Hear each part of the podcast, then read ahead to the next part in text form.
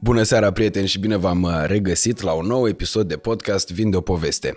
Uh, bună seara, vă spun pentru cei care vă uitați seara, pentru că e dimineața în momentul în care noi înregistrăm, de asta nu există vin pe masă și există doar cafea, pentru că după aia mai există foarte multe alte lucruri de făcut în această zi, despre care încă nu vă pot spune din punct de vedere contractual, uh, dar veți vedea la momentul oportun. Putem să vă dăm așa mici indicii care să nu poată fi atacate.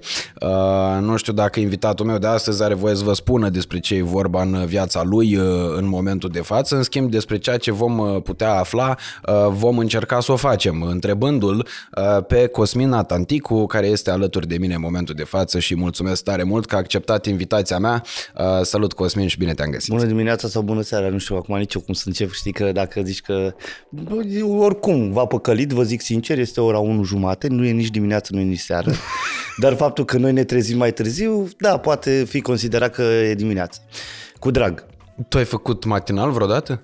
Bă, am, uh, am avut o, o tentativă, cred că eram uh, în facultate și se făcea un matinal la Canal D, prezentat de Ah, știu cred că știu despre ce e vorba. Știu că aveam, uh, aveam un, o intervenție în fiecare dimineață, așchiuță, mă numeam mamă, am și uitat de asta, chiar cred că n-am povestit niciodată, chiar în premieră. Și prezenta, nu mai știu cine, știu că avea și Relu Connector, avea o, o intervenție în fiecare dimineață și întârziam, întârziam și la un moment dat mi-a zis, dacă mai întârzi o dată te dau afară. Și am întârziat așa a doua oară și am intrat direct în platou ca să nu mă dea M-am dus direct, am intrat, era fiind live, dar nu mai știu cine prezenta, mâncava gura. Nu, nu, nu cumva era ea, draga mea prietenă? Nu, era un matinal, dar nu știu dacă... Că știu că și asta s-a făcut dimineața și era Popescu acolo cu Orlando și cu Dinculescu. Nu, nu, nu. Nu, era o fată și un băiat. Oricum asta se întâmpla în 2006. Păi nu stai că în 2006 nu era Canal D. Cum să nu? Canal D e din 2007. 2007 atunci. Chiar în prim, primul an. Știu că eram la facultate, anul 2 de facultate, da, 2007. An, da, în 2006 am intrat la facultate, în 2007. Deci primul matinal de la Canal D. Da, și uh, de atunci am uh, și evit uh, emisiunile de dimineață. Am, am în general probleme. Când eram la ProTV și mă chema, de exemplu, la Vorbește Lumea, ziceam după ora 11 dacă vreți să vin. La Neața cu Răzvan și Dani foarte rar mă duc, uh, dar tot așa, le zic, m-au chemat acum de curând am fost și mi-au zis la 10 jumate și am negociat și am zis haideți vă rog la 11, dar știi de ce? Nu pentru că mă trezesc, că până la urmă ăsta e jobul meu, trebuie să mă trezesc, dar nu nu cu creierii la mine, adică sunt încă dorm, încă creierul meu nu e obișnuit, pentru că eu, ăsta e programul meu, eu mă culp pe la 2-3 dimineața, și mă trezesc undeva pe la 11-12, adică ăsta, așa funcționez eu.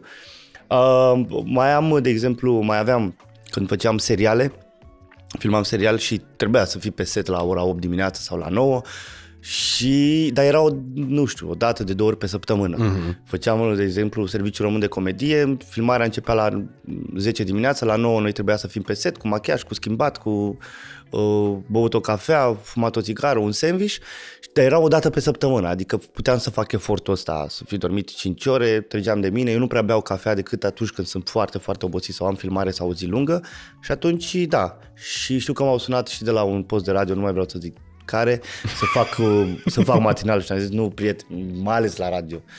Că măcar la televiziune mă mai scot cu fața, știi? Uh-huh. Bă, asta e, mă ajută fața. Dar la radio și trebuie să vorbești, trebuie să fii cu creierii la tine. Acolo măcar la filmare știi că ai un text pe care tu trebuie să-l spui, pe care tu ți-l, ți-l vei fi învățat. Dacă l-ai învățat. Dacă l-ai învățat. În principiu, oricum, uh, uh, uh, citesc textul, dar eu pe set învăț mai bine dând cu partenerul, știi? Uh-huh. Că tu până filmezi, până te duci pe, pe set și până se, mă rog, se, uh, se face setul și se pun camere, lumini și decor, tu cu partenerul tot dai, tot dai, tot dai, tot dai, tot dai, plus că trebuie să dai pentru camere două, trei repetiții și deja îți intră, îți intră în cap. Dacă nu, nu-mi învăț textul de acasă, să zic, bă, știu, gata. Mm-hmm. Pentru că mi-e foarte greu dacă nu-mi dă cineva înapoi să citești și partea lui și să rețină ce zic. Îl am în cap, știu firul și știu cam ce ar trebui să zic, poate nu cuvânt cu cuvânt, dar pe set învăț. Ideea e că, bă, în orice caz, poți să mai bă, tragi de timp cumva. Când e live... Când e live, e live, tată, și a zburat porumbelul, a zburat, adică știi, acolo zici, stop, hai să mai dăm o dată Știi? Iar asta cu dimineața, e, nu știu, e, mi se pare că e ca o... Uh, cum se făcea armată înainte, și toată lumea zicea, a, voi n-ați mai prins armata, da. nu mai știți voi cum... Pe, când era pe vremea mea, bă, leu, dimineața îți vezi înviorare, alea. Păi da. mi se pare că în cariera unui uh, om uh, din, uh, nu l-aș numi showbiz neapărat, că tu ai creat conținut, în direcția asta de, de televiziune, da. radio și așa mai departe. Mass media. Da. În mass media, armata asta este, să faci matinal.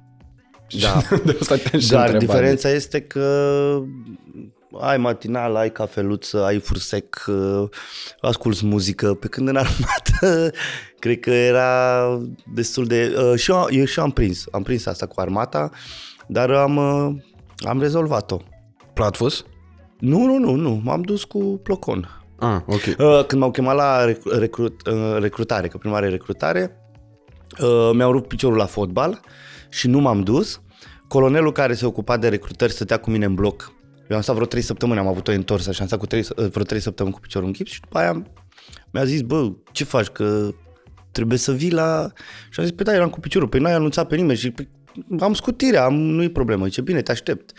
Și în perioada aia, uh, tocmai ce terminase liceu și m-am angajat la o benzinărie și m-am dus cu, m-am dus cu benzină. nu să le dau foc, ci să da, cu benzină, cu, cu o canistră de 20 de litri, cu un cartuș de Kent și o sticlă de whisky. Partea proastă a fost că eu m-am dus cu canistră la unitate.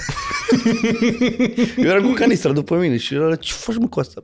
Păi, că, sigur că prin cineva mi-a zis, bă, fii atent, te duci cu 20 de litri de benzină, cu așa, cu cartușul. Cartușul Asta și... era rețeta. Da, știind că eu lucrez la benzinărie, mi-a zis, bă, vii cu benzină.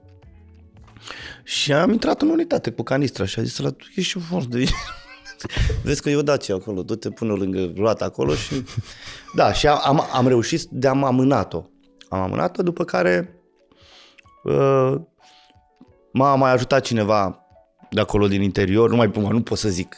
Nu, Așa? Păi nu trebuie să zici nume, deși oricum s-a nu, prescris. Nu, nu pot să zic cum au rezolvat-o. A. Ah. Și era din interior de acolo, m-a ajutat să tot o amân până s-a scos armata la vreo cred că la vreo 4-5 ani după, după tot uh, șirul ăsta de amânări așa într-una a amânat și da. Și după aia te-ai dus cu o cisternă de benzină în Parlament și au scos da, da, da, da, făcut proiect de lege. Nu, m-am dus direct la MAE, MAI, nu știu. MAPN. MAPN, bravo, la MAPN. Cu cisterna și am zis când vreți să, să mă chemați, vă luați câte 20 de litri de aici să nu mai vin eu. Știi? Nu, dar da. Am da, cum se făcea, erau mulți care, da, unii se dădeau nebuni, alții era că ai platfus, alții că... Asta cu platfusul eu știam cel mai, cel mai des, pentru că aveam un vecin deasupra mea care chiar avea platfus și ăla când pășea, zdruncina efectiv lustra care era. Cred că e nasol să ai platfus, nici, nici m-am gândit. Până la urmă, da, nu știu. Cred că ăla a fost singurul om care chiar avea platfus. care, chiar, chiar era pe bune. Da, deci uh, asta cu armata, oricum, eu având, am un frate mai mare uh, cu 4 ani ca mine, deci el când avea 18 ani și făcea armata, eu aveam 14 ani și îmi spunea, eu o să te ajut să nu faci armata, pentru că este un bullshit, adică e, toată lumea zicea, da, domne, nu ești bărbat dacă nu faci armata, bă, lasă-mă așa pe mine și așa cum aveți că nu mai știi care e bărbat, care e femeie și nu? Păi și eu am făcut armata, dar eu vreau să fiu un și sau să fiu o și sau și zic, da, mă, dar ai făcut armată, ești bărbat, nu, tată, vreau să fiu ea. Și atunci nu, nu mai contează, știi, atât de mult. Într-adevăr că te responsabilizează, că te, te trezești un pic la realitate, dar parcă la 18 ani să...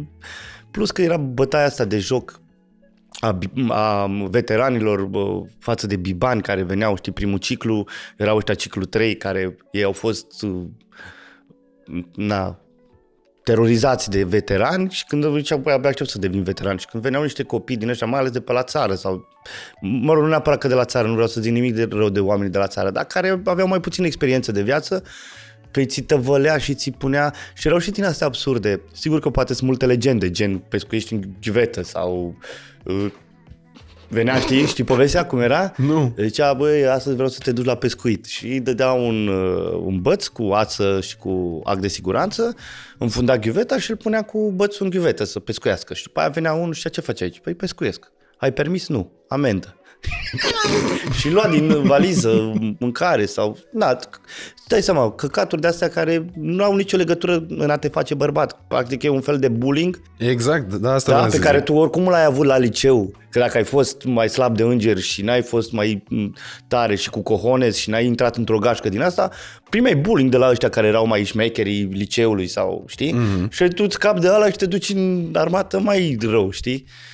Și zici, gata mă, sunt bărbat, mi-au și-a bătut la joc de mine, acum pot să mă duc în viață bărbat, bărbat, ești nebun. Deci Câtă acum am experiență pescuit am. în ghiuvetă, sunt bărbat, bărbat. Și, și din asta cu, se trezea unul că avea chef de discotecă și îi trezeau pe bibani și spunea, fii atent, unul cânta și unul era, era așa globul roșu, globul albastru și spunea roșu, roșu, albastru, albastru și la cânta și ăsta dansa uh, veteranul și avea, da, adică tot felul de din astea. Da, ce mi se pare mie tare e că tu spuneai că uh, erai în facultate în anul 2006, Șase, da. da, ai intrat la facultate da. și cu toate astea uh, se pusese problema să faci armată. Deci uh, a fost un decalaj între momentul în care tu ai Da, eu am terminat. dat la și- 26 de ani la facultate. Ok. Adică eu am terminat liceul la 19 ani pentru că un an am rămas repetent, am tot vorbit despre asta. Nu, trebuie Nu să- știam asta. Da, da, da, am rămas repetent din cauza limbii ruse. Adică din cauza limbii ruse, din cauza profesoarei care nu mă nu prea mă suporta. Acum eram și eu de ăsta ștrengar, Aveai șugubăț. tatuaj cu NATO. Da, da, nu. E, e, și, și sem, era 94 când s-a întâmplat asta, 95. Și sem din uh, comunism și nu mai erau cu uniformele obligatorii, cu unghiuțele tăiate cu batistă, cu tuns chilug sau m, așa. Eram cu părul lung, cu cercei în urechi, eram un fel de rocker, dar fiind din Petroșani, eram rocker, rocker doar că ascultam manele, dar rocker eram așa, după îmbrăcăminte și după... Am impresia că din Petroșani ești guță, nu? Păi da, pe asta ne-a picat la bac. Cine a scris uh, ce perversă e lumea și rea. Deci, Mă bate vântul în față. Da. Buzunarul de la spate, nu știu ce. Da, mă rog. Sunt mulți din Petroșani care uh, sunt uh, așa. Uh, mai era un, un băiat Dan Deneș care era în uh, trupa Fly Project, acum am înțeles că Tudor a rămas singur. Și era băiatul de la mm. Butoane care făcea muzica și de la Butoane, de la Mixer, de acolo ce Ok, făcea el da, așa. da. Cine mai e din Petroșani? Nu vreau să uit pe cineva. Avram Iancu, care e omul Care are bulevard, da. care are și bulevard și are și o armată, dar Avram Iancu e, nu știi? Nu Omul știam că e a din în- Petroșani. Trei zile în, în Dunărea, nu, a luat Dunărea la, la măsurat, nu știi? Nu. Asta? Ok, nu-ți bate cap. Mai sunt din Petroșani, nu vreau să uit pe cineva și să zic că eu sunt, uh, sau mă rog, din Valea Jiului care au reușit. Dar uh, ce ziceam? A, cu uh, liceul. Oricum cel mai notoriu e guță, clar. Bă, de ce nu-i guța aici și sunt eu? Pentru Da, că, mă, da, da, pentru că adevărat, n-ai, adevărat, n-ai adevărat. tatuaj pe față cu Da. iubirea mea Nicolae sau cum, cum și-a scris. Nu, Nu știu că nu... Nu, nu, nu știi că și-a făcut tatuaj Știu pe că are frunte? tatuaj, dar nu știu ce reprezintă și ce scrie. L-am văzut, că e un fel de Ty- Tyson, așa, de Mike Tyson, Exact, dar e da. de, de Petroșani. Asta ziceai, că tu erai rocker în Petroșani, Rocker dar în ascultai Petroșani, dar manele. ascultam manele. Și o profesoara aia, na, era, era și mai în vârstă, era așa mai conservatoare, mai clasică și eu eram cu blugii tăiați și eu am și făcut uh, în, în, în, în generală, am prins uh, generația care era limba rusă obligator, obligatoriu. Se făcea limba rusă, nu era obligatorie. Adică aveai, puteai să faci, știi că în general faci două limbi străine. Faci engleză Mhm. uh-huh. și franceză sau engleză și rusă, așa era. Și eu am prins rusă. Și la rusă aveam un profesor care, bă, nene, era la ore când te asculta, tu îi spuneai ce a făcut steaua în campionat și în funcție de dacă știai cine a câștigat și cine a dat golurile, avea, aveai aproape 10. Și n-am făcut rusă și eu la liceu m-am trezit anul 4 știind doar ce a făcut steaua în campionat. Adică rusă ioc. Și aia vorbea numai în rusă, era zdroș, ne salută. De când intra până și eram, și cu tine mișcă la prima oră de chineză, și trei, și... Și ne știm nici rusă, eram și cu fâșneț așa și cu îmbrăcat, cu cercei, cu lanțuri, aveam cercei în, în ambele urechi. Și acum, dacă pot, să, pot să-mi bag cercei în urechi, am găuri aici. Eram dement, un dement. Și profesoara m-a făcut, uh, mi-a zis că după ce că nu știi rusă, arăți și ca un homosexual. Și am zis, Ceea poate- ce în Rusia este intolerabil. și mai ales România, a, oricum a, a, aparținut de, a aparținut de Rusia foarte mult timp. Deci. Și uh, da, mi-a zis că sunt homosexual și am zis și dumneavoastră sunteți urâtă ca limba pe care o predați. Și a avut grijă să mă lase corigem pe vară și repetent. Am mai tot povestea asta, nu vreau să așa. Și am terminat deci liceul la 19 ani. M-am angajat la benzinărie, că spuneam cum am scăpat și de armată. Dar mă rog, și acolo am, am un an de zile am lucrat la benzinărie. Dar eu aveam o trupă de umor formată în liceu, cu care la un moment dat ne-am tot dus pe la niște festivaluri, pe la 19-20 de ani și unul dintre băieți a văzut un, uh, un casting la uh, TVR, era o emisiune Bravo Bravisimo prezentat Dan Bitman și el zicea Așa, că, da, mi-aduc da. aminte de Și practic a fost prima noastră apariție în televiziune. Deci am început să să lucrez în televiziune, să lucrez, nu lucram, să colaborez cu televiziunea, cu TVR, de pe la 20 de ani. După care am făcut Taxi Driver, aia cu Farse în Așa, Taxi, Da. nefiind actor niciunul. Și n-am, n-am făcut actor, după care am terminat Taxi Driver, am dus coprezentator la surprize, surprize un sezon și pe care s-a oprit totul, adică nu mă mai chema nimeni nicăieri, plus că eu nu aveam o pregătire, eu tot ce făceam, făceam din talentul ăsta pe care l-am primit de la Dumnezeu, dar nu era nici cioplit, nici aprofundat, nici nu încercam să fac mai mult și mi-am dat seama, pentru că foarte multă lume în jurul meu îmi spunea, bă, Natanticu, tu ai talent, ai, ai ceva, du-te de la facultate. Era, ce mai trebuie mie facultate? Am făcut liceu 5 ani, mai trebuie și facultate acum. Am făcut nicio Păi da, ce? Deja am făcut un an de facultate, dacă e să o iau așa. Plus anul de la benzinărie. Plus anul de la benzinărie. Care era masterul. Ce vorbești, da. Și am zis, nu mă duc eu la facultate, după aia am înțeles, dar vezi, mult mai târziu, am înțeles că, bă, nu poți să, nu poți să te strâmbi într-una la televizor și să faci doar, că na, nici nu, nici nu studiam, să zic, bă, studiam pe cineva și Că acum, în ziua de azi, cum vezi, nu-ți trebuie facultate ca să joci în filme, să apari la televizor, să... că ai talentul ăsta pe care dacă poți să ți-l cultivi tu și să-l, să știi să ți-l cio- cioplești și să-l duci la alt nivel, poți să fii autodidact și nu-ți trebuie neapărat facultatea de teatru uh-huh. sau știu eu ce pregătiri. Și da, așa m-am hotărât la 26 de ani să dau la facultate pentru că nu se mai întâmplau lucruri și îmi dădeam seama că nici nu se întâmple nu se mai întâmple. Puteam să mă pierd cum de altfel ceilalți colegi ai mei de la Taxi Driver sau că am pierdut, că mai, mă rog, mai e varză care mai face un pic de stand-up și cam atât. Dar pe mine m-a ajutat foarte tare facultatea și atunci de-aia am dat la 26 de ani la facultate. Ai făcut un ATC-ul? Un ATC-ul, da. Un... Asta e tare la Da, da, 26. da. M-am Și eu am pregătit- avut colegi de 30 ceva de ani. Da? Da. Unde, la un ATC? Da, bine, eu am rezistat două săptămâni acolo. Mm? Teoretic, adică două săptămâni am mers la toate cursurile, după aia am început să merg numai la actorie. Pe așa și eu. Eu primul an. Eu m-am dus la tot ce însemna vorbire, uh, dans și ce mai era? Balet, Bă, m- da, m- Canto. Canto, canto, dans, mă rog, mișcare, mișcare zicea. Da, așa, da, mișcare. Mișcare și vorbire. Vorbirea iară pe mine mă, mă ajuta pentru că și acum mai am probleme de dicție și așa, pentru că n-am mai făcut. Dar în primul an mă duceam la toate toate cursurile. Și după aia, dai seama, mă duceam numai la actorie. Era ce trebuie mie canto și mama la dans. Aveam o doamnă profesoară Loret. Ceva nu, nu știu să-ți descriu. Bă, ne punea, de, ne punea cu dansul ăsta contemporan și nebun. Era și de aici te duci și acum te duci spre partea lor și eram, bă, stai puțin. Am făcut și mișcări de balet, am făcut, am făcut niște lucruri care m-au ajutat mai mult sau mai puțin. Dar actoria era, bă, și bă, la actorie, mă, trebuie mie cantul, că nu fac musical. Păi și nu d- aveai probleme la bă, celelalte materii? E, știi cum e, că le rezolvi. Dacă ești descurcăreț, mai și mi asta e cu drept. sărămâna la doamna profesoară, știți, eu am... la va- Madi, acolo era... La Madi sus, da. Da. da. Și te duceai și spuneai, bă, eu am filmări, nu știu ce, nu prea erau tolerate, dar eu am și intrat într-o generație, înt- sau mă rog, într-un an în care deja și profesorii mergeau la tot felul de șușe, la o telenovelă, la o...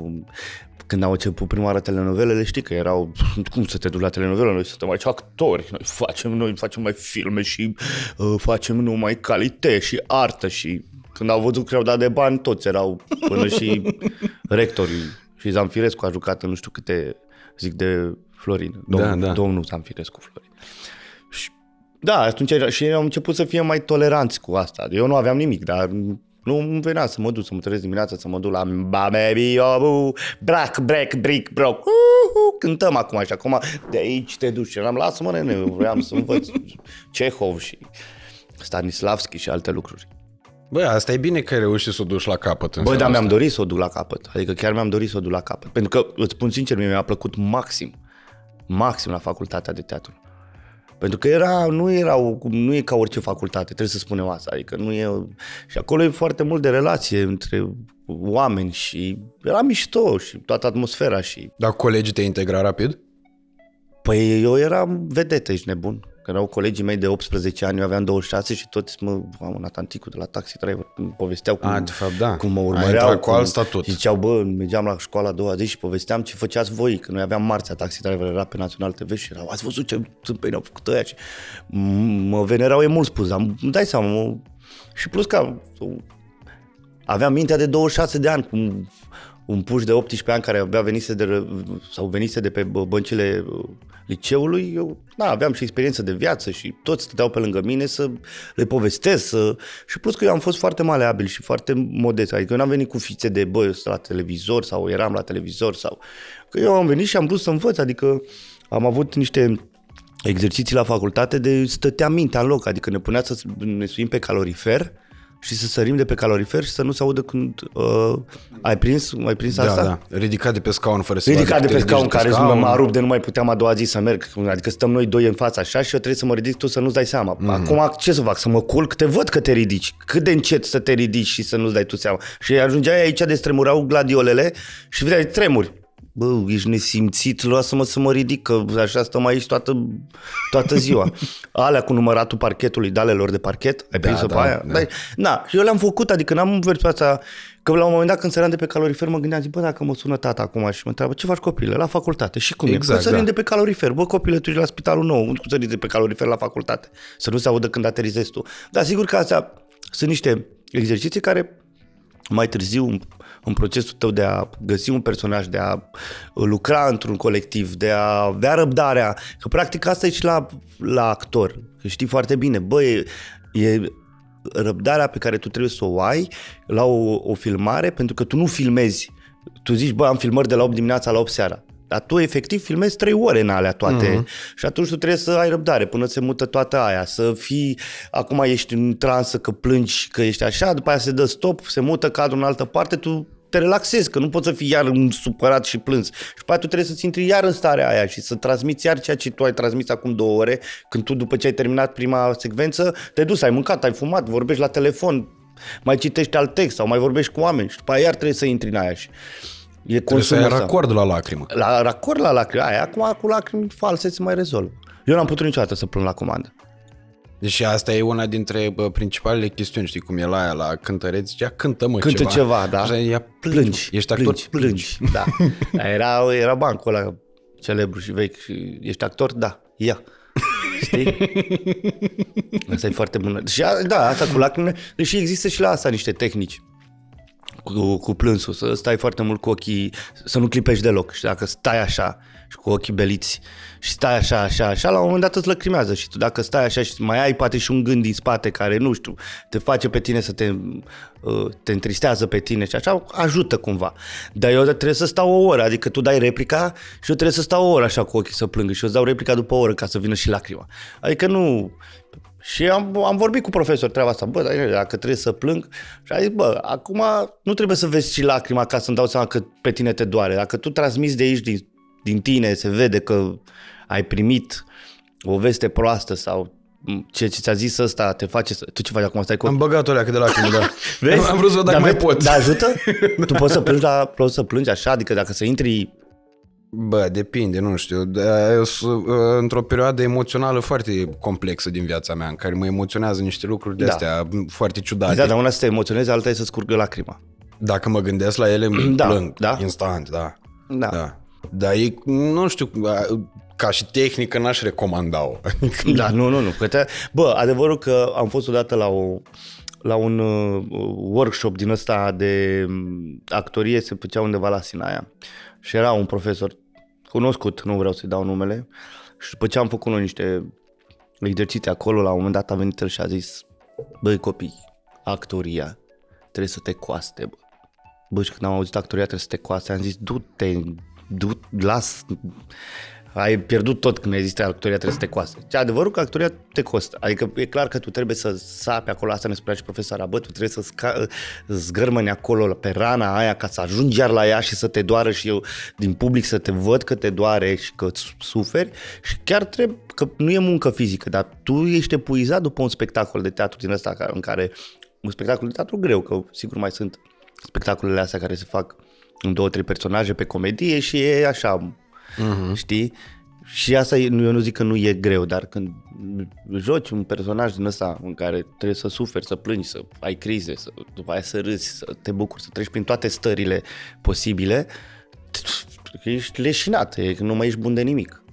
Mie ce- ce mi se pare echilibru uh, senzațional pe care ar trebui să-l găsești e să nu îți afecteze uh, viața ta personală un uh, uh, personaj mai complex pe care trebuie să-l interpretezi.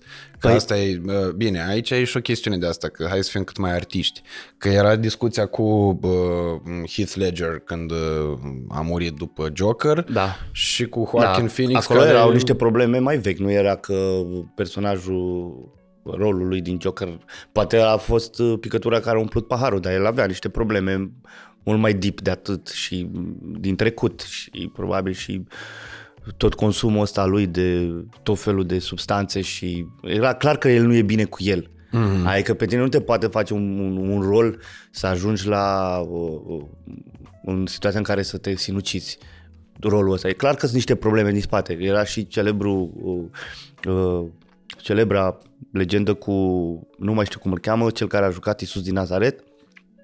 Uh, Paul, nu mai știu cum îl cheamă. Stai așa, că e uh, patimile lui Isus era cu Mel Nu, nu. Gibson, nu? Bă, ăsta- cum- ăla era cu Mel Gibson, care a jucat și Maia Morgenstern. A, într-adevăr. așa, da. Dar nu, ăsta vechiul, Isus din Nazaret. Păi ăla era mai soft Isus din Nazaret. Ei, și o, se spune despre actorul respectiv că el, după ce a terminat, deja se credea Isus, adică a rămas în asta.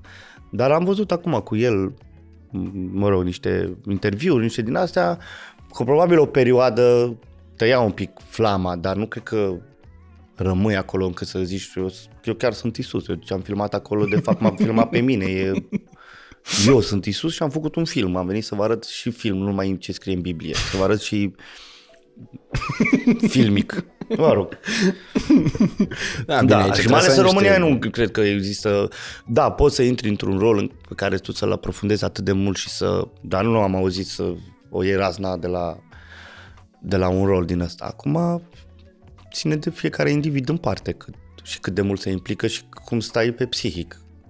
Ai, mm-hmm. Chiar trebuie să ai o problemă majoră să tu să rămâi în personajul ăla după ce ai terminat de filmat. Sau, plus că la noi, la ce filme se fac, la care mănâncă o ciorbă o oră, nu poți să zici că mama am rămas în asta. Ce ești tu, ciorbar? Sunt, mănânc ciorbă că mie rolul ăla mi-a plăcut uh, enorm. Da, bine, acum vorbesc de perioada aia dinainte de a începe filmele astea comerciale să fie la, la modă, să fie A- Asta a început Consumat. de foarte puțin timp. da, Adică de la înainte se Miami punea Beach problema încoace. asta că în filme, oricum sunt, erau 3-4 actori mari și lați care jucau în toate filmele, Pavlu, uh, Tieni. uh, nu, nu, stai așa că era așa, Dragoș Bucur, Pavlu și uh, zi, doamne, ce scapă, Andu- Andy Vasluianu, ei erau în toate filmele.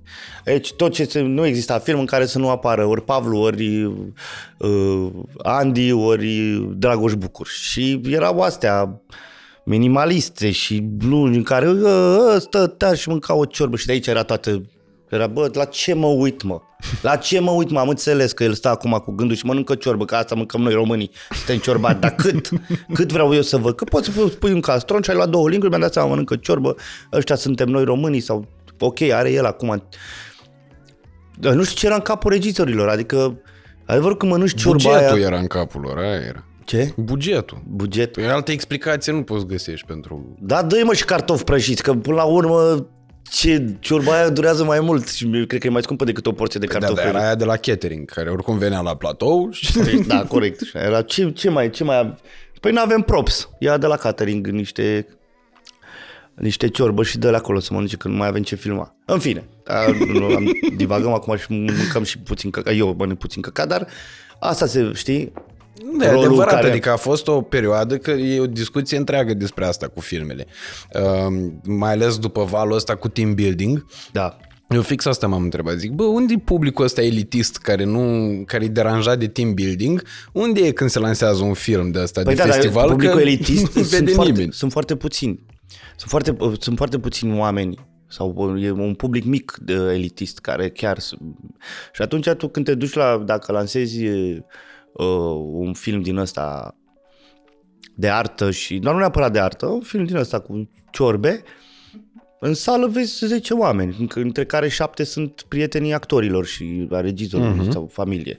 Exact. Și da, nu știu, nu interesează pe nimeni. Dacă nu e acțiune, nu, dacă nu e nu știu, nu e un subiect care să te prindă. Pavlu a zis foarte mișto la un moment dat, cred că l-am văzut într-un podcast sau într-un interviu în care zicea că, bă, tu ăsta care mănânci ciorbă în toate filmele, stai și mănânci ciorbă și așa. Și a zis, bă, și mă uit acum pe TikTok, te uiți la tot felul de oameni care mănâncă că ciorbă, că chipsuri. Că... Asta făceam și noi, un TikTok, dar mai... Ceva de genul ăsta. Un TikTok de cinema. De cinema, da, cinematografic. De festival. Era, făceam pe peliculă. Asta mm. e diferența. Voi faceți pe telefon, noi făceam cu peliculă. Da, însă cu toate astea, uite, și în legătură cu tine, eu de taxi driver nu eram conștient, mă uitam când da. era taxi driver, dar nu eram conștient exact de ce se întâmplă acolo, dar prima amintire pe care o am cu tine e din Serviciul Român de Comedie. Da. Uh, unde și acolo era o gașcă destul de uh, 5 stele, așa, adică era... Uh, era și foarte mulți. Divertisul era văzut ca fiind uh, cel mai calitativ umor românesc. Doar că, doar că te întrerup puțin, uh, uh, când s-a rupt, s-a rupt divertisul, când Tony Greco s-a rupt de colegi, el făcându-și o altă trupă care oricum nu mai avea legătură cu Divertis uh-huh. și de-aia și zis Serviciul Român de Comedie, eram o grămadă de actori tineri, adică veneam cu un suflu nou, cu fețe noi și eram vreo 20. Râdeau colegii de mine, țin minte că și Teo la un moment dat a zis pe scenă, Nathan Ticu, trebuie să-l știți, e la Serviciul Român de Comedie, dacă clipești ar putea să nu-l vezi, știi? Pentru că eram mulți, trebuia, Tony trebuia să împartă pentru fiecare într-un mod cât se poate de egal, să joace toată lumea, să ai un rol. Pentru că eu când m-am dus la casting, uh, eu mă gândeam că n-am cum să iau la serviciul român de comedie sau mă rog la divertis pentru că ei mergeau foarte mult pe imitat pe, și în general personaje politice sau personaje din, nu neapărat politice, știu că era era Dragoș Stoica. Dragoș Stoica, care făcea da. pe Gigi, îl făcea pe Joan, îl făcea pe uh, Vadim Tudor, era Cristi Martin care îl făcea pe Dumitru Dragomir, era unul care îl făcea pe Ponta și eram și nu, plus că nu știu să imit, adică plus că am și fața asta, n-am văzut niciun politician cu fața asta mea de prost așa. Și mă gândeam, eu n-am nici plus că trebuie să-i fac și voce, trebuie să-l imit. Și uh, Tony a zis, bă, să știi că la un moment dat pe Gigi Becali sau pe Vadim Tudor trebuie să-l servească și un ospătar la masă și atunci am nevoie și de personaje din astea adiacente, adiacente care uh, na, ajută la și după aia mi-a zis că semăn eu un pic cu Crin Antonescu, că era singurul politician, mă rog, în față așa, care avea ochii albaștri și a zis, cu o perucă cu asta, deși el nu știam ce să-i fac la voce, la, nu, și nu știu să imit, eu nu știu să imit personaje, nu știu să imit, uh, adică să imit la modul să fiu unul la unul sau să mă apropii de personajul respectiv. Și da, am avut alte roluri. Am făcut, de exemplu, la Solei Mazăre, care mi-a plăcut foarte A, mult. Așa, da, da, da, da, da. Făceam pe Solei Mazăre, dar uh, da. Era o epocă golden a umorului atunci, plus că gașca aia din, uh, din SRC era, acum când mi-aduc aminte, deci era și Gojira acolo. Era Gojira, da. Uh, Tetelu. Bobonete. Bobonete, Neamțu, Jojo. Uh, Gina Pistol. Gina Pistol, bravo. Uh, mai erau, erau uh, Iulian Postelnicu, Cristi Maier, pe care poate după nume acum nu-i vezi, dacă le vezi fața n-ai cum să nu-i știi, mm-hmm, adică mm-hmm. au jucat în atâtea mm, chestii, adică și filme și emisiuni în care au fost uh, Aniela, erau mulți, mulți, mulți, mulți. Diana mulți. Dumitrescu. Diana Dumitrescu la un moment dat. Da, era, da. era dita mai chestul acolo și din ce era gașcă atunci la SRC, foarte mulți s-au remarcat după aia și au făcut cariere bă, prolifice în tot soiul de direcții. Da, da. Și a, e mișto, a fost o, o, o ultimă zvâcnire a show-urilor respective pe, da, pe TV. Da, Tony chiar trăgea un semnal de alarmă, trăgea un semnal de alarmă că uh, chiar în, la vreo patru ani, cred că la, după vreo 8 sezoane de SRC, s-a întâmplat și cu schimbarea lui Sârbu din ProTV, a venit, au venit uh, conducere de pe la Praga și așa, și oamenii, adică Sârbu ce făcea? Noi poate nu aveam un rating uh, care să egaleze, uh, nu știu, Las Fierbințiu, uh-huh. care era top, să zicem. Dar eram acolo. Dar venind cei de la Praga, multinațională, ei puneau, se uitau la cifre, nu se ținea cont, bă, uite, e un show live cu actori, cu ceea ce nu se mai, nu, nu, Cu nu se platou. făcea. Cu platou, cu... Plus că a fost emblematică aia când a venit Băsescu și a, venit, recitat vai, poezia ce- cu maică Băi, sa. dar ce, a fost senzațională întâlnirea cu Băsescu pentru noi. Pentru mine a fost una dintre marile întâlniri. Pentru că îți dai seama, sigur, a venit acolo, dar noi am stat după aia și la un whisky în spate și am făcut o felul de glume și... Ideea, nu știu, că dai mâna cu un președinte, așa cum e el, că până la urmă, na, e președintele țării și fără, n-am nicio afinitate politică spre nicio, nici nu mă pricep, deci nu mă pricep. Dar mie mi se pare că Băsescu a fost unul dintre președinții jucători așa, adică care erau, adică fă comparații cu uh, Emil Constantinescu, cu Iohannis, cu și Iliescu, mă, care și Iliescu era cum e el și că unii zic că nenorocit, o fi, nu știu, habar n-am, că nu e dovedit, dar uh, băi, erai prezent, era, nu știu, Mhm. mai de-al nostru așa. Dacă îl văd pe Iohannis care vine și trântește haina pe mașină că nu, nu i-a luat-o cineva, mai dă-te și încolo. Știi? Mai lasă-mă un pic cu astea, tu că acum ești președinte. Plus N-a, că n-a ne- zis nimeni să-și ia haina și să să-și operie el, dar și gestul ăsta așa. Plus că el, hai să jucăm golf, România ar trebui să joace golf. Bă, despre ce vorbim? Noi mâncăm ciorbă, că Noi mâncăm, golf. bravo, ciorbă, nici ciorbă nu mai mâncăm. O Zeamă. Dar uh, da, mă rog, să mă întorc la asta cu Serviciul Român de Comedie. Și au fost, uh, am, eu țin minte că am avut o rubrică eu cu Cătălin Neamțu, Așa și în neamțul care, era acolo. da, în care uh, uh, strângeam, uh, mergeam și luam interviuri la di- uh, diversi uh, oameni, că erau din politică, că erau din sport, oricum, persoane publice destul de uh, marcante așa. Și uh, la final le tre- le ceream un uh, obiect pe care noi urma să le uh, să facem o licitație și cu banii să facem să ajutăm un caz social, umanitar, nu contează. Și a, acolo am avut iar niște întâlniri pentru că am, i-am luat interviul Elenei Udrea și am descălțat-o, i-am, i-am luat uh, niște expadrile de la tenis de, din Dragon și ea era cu tocuri, în- na, cu tocuri de astea cu pantofi și am zis, Louboutin. doamna Udrea, dumneavoastră acum urmează să mergeți în campania electorală, aveți mult de alergat cu tocuri, că asta nu vă ajută. Și am dat expadrilele alea de 4 lei și ne-am luat pantofii pe care noi urma să-i, să licităm. Am fost la uh, domnul Radu Mazăre acasă și am luat interviu și ne-a dat ne-a dat un, Un milion kite. de euro. Da, ne-a dat un kite din ăsta, o placă din asta de kite. De Ok. Așa, am fost la uh, uh, Vanghelie care ne-a dat un, un, Un ceas. almanah. Un ceas, un almanahe ne-a dat. Ne-a dat un ceas, adică așa am avut niște întâlniri, am fost, uh, nu știu, la domnul Prigoană, ne-a dat un picior de lemn. Așa dacă e să continui pe... Dar nu, nu, nu, am, adică am, am, am întâlnit niște oameni și am, uh, m-a ajutat enorm și ideea că te duci să intervievezi. Lucru care, de exemplu, eu acum am mai zis și în alte podcasturi, aveam și o tentativă de podcasturi. Adică nu tentativă, am făcut podcast, am făcut podcast cu Tetelul la Happy Fish, după care m-am băgat cu Maticiuc și cu Angel să facem asta la mijloc și mi-am dat seama că nu, mie nu, nu mă prinde asta neapărat de a fi uh, host și de a fi cel care intervievează. Că nu, eu n-au răbdare. Eu nu vezi că nici pe tine nu te las să-mi pui întrebări, că vorbesc într-una. Adică eu vorbesc Dar mai mie mult asta decât îmi place invitat. foarte mult. Păi da, pe, din, în ceea ce privește uh, uh, situația asta. Da. Da. Dar eu dacă tu veneai acum, invitatul meu, podcastul ăsta presupunând că e al meu, și vorbeam numai eu, îți dai seama că erau oameni, dar mai du-te în gâtul, mătii, mai lasă-l pe ăla, că de-aia l-a chemat pe tine, te-am tot auzit, ești mereu acolo. Deci nu știu să fiu un...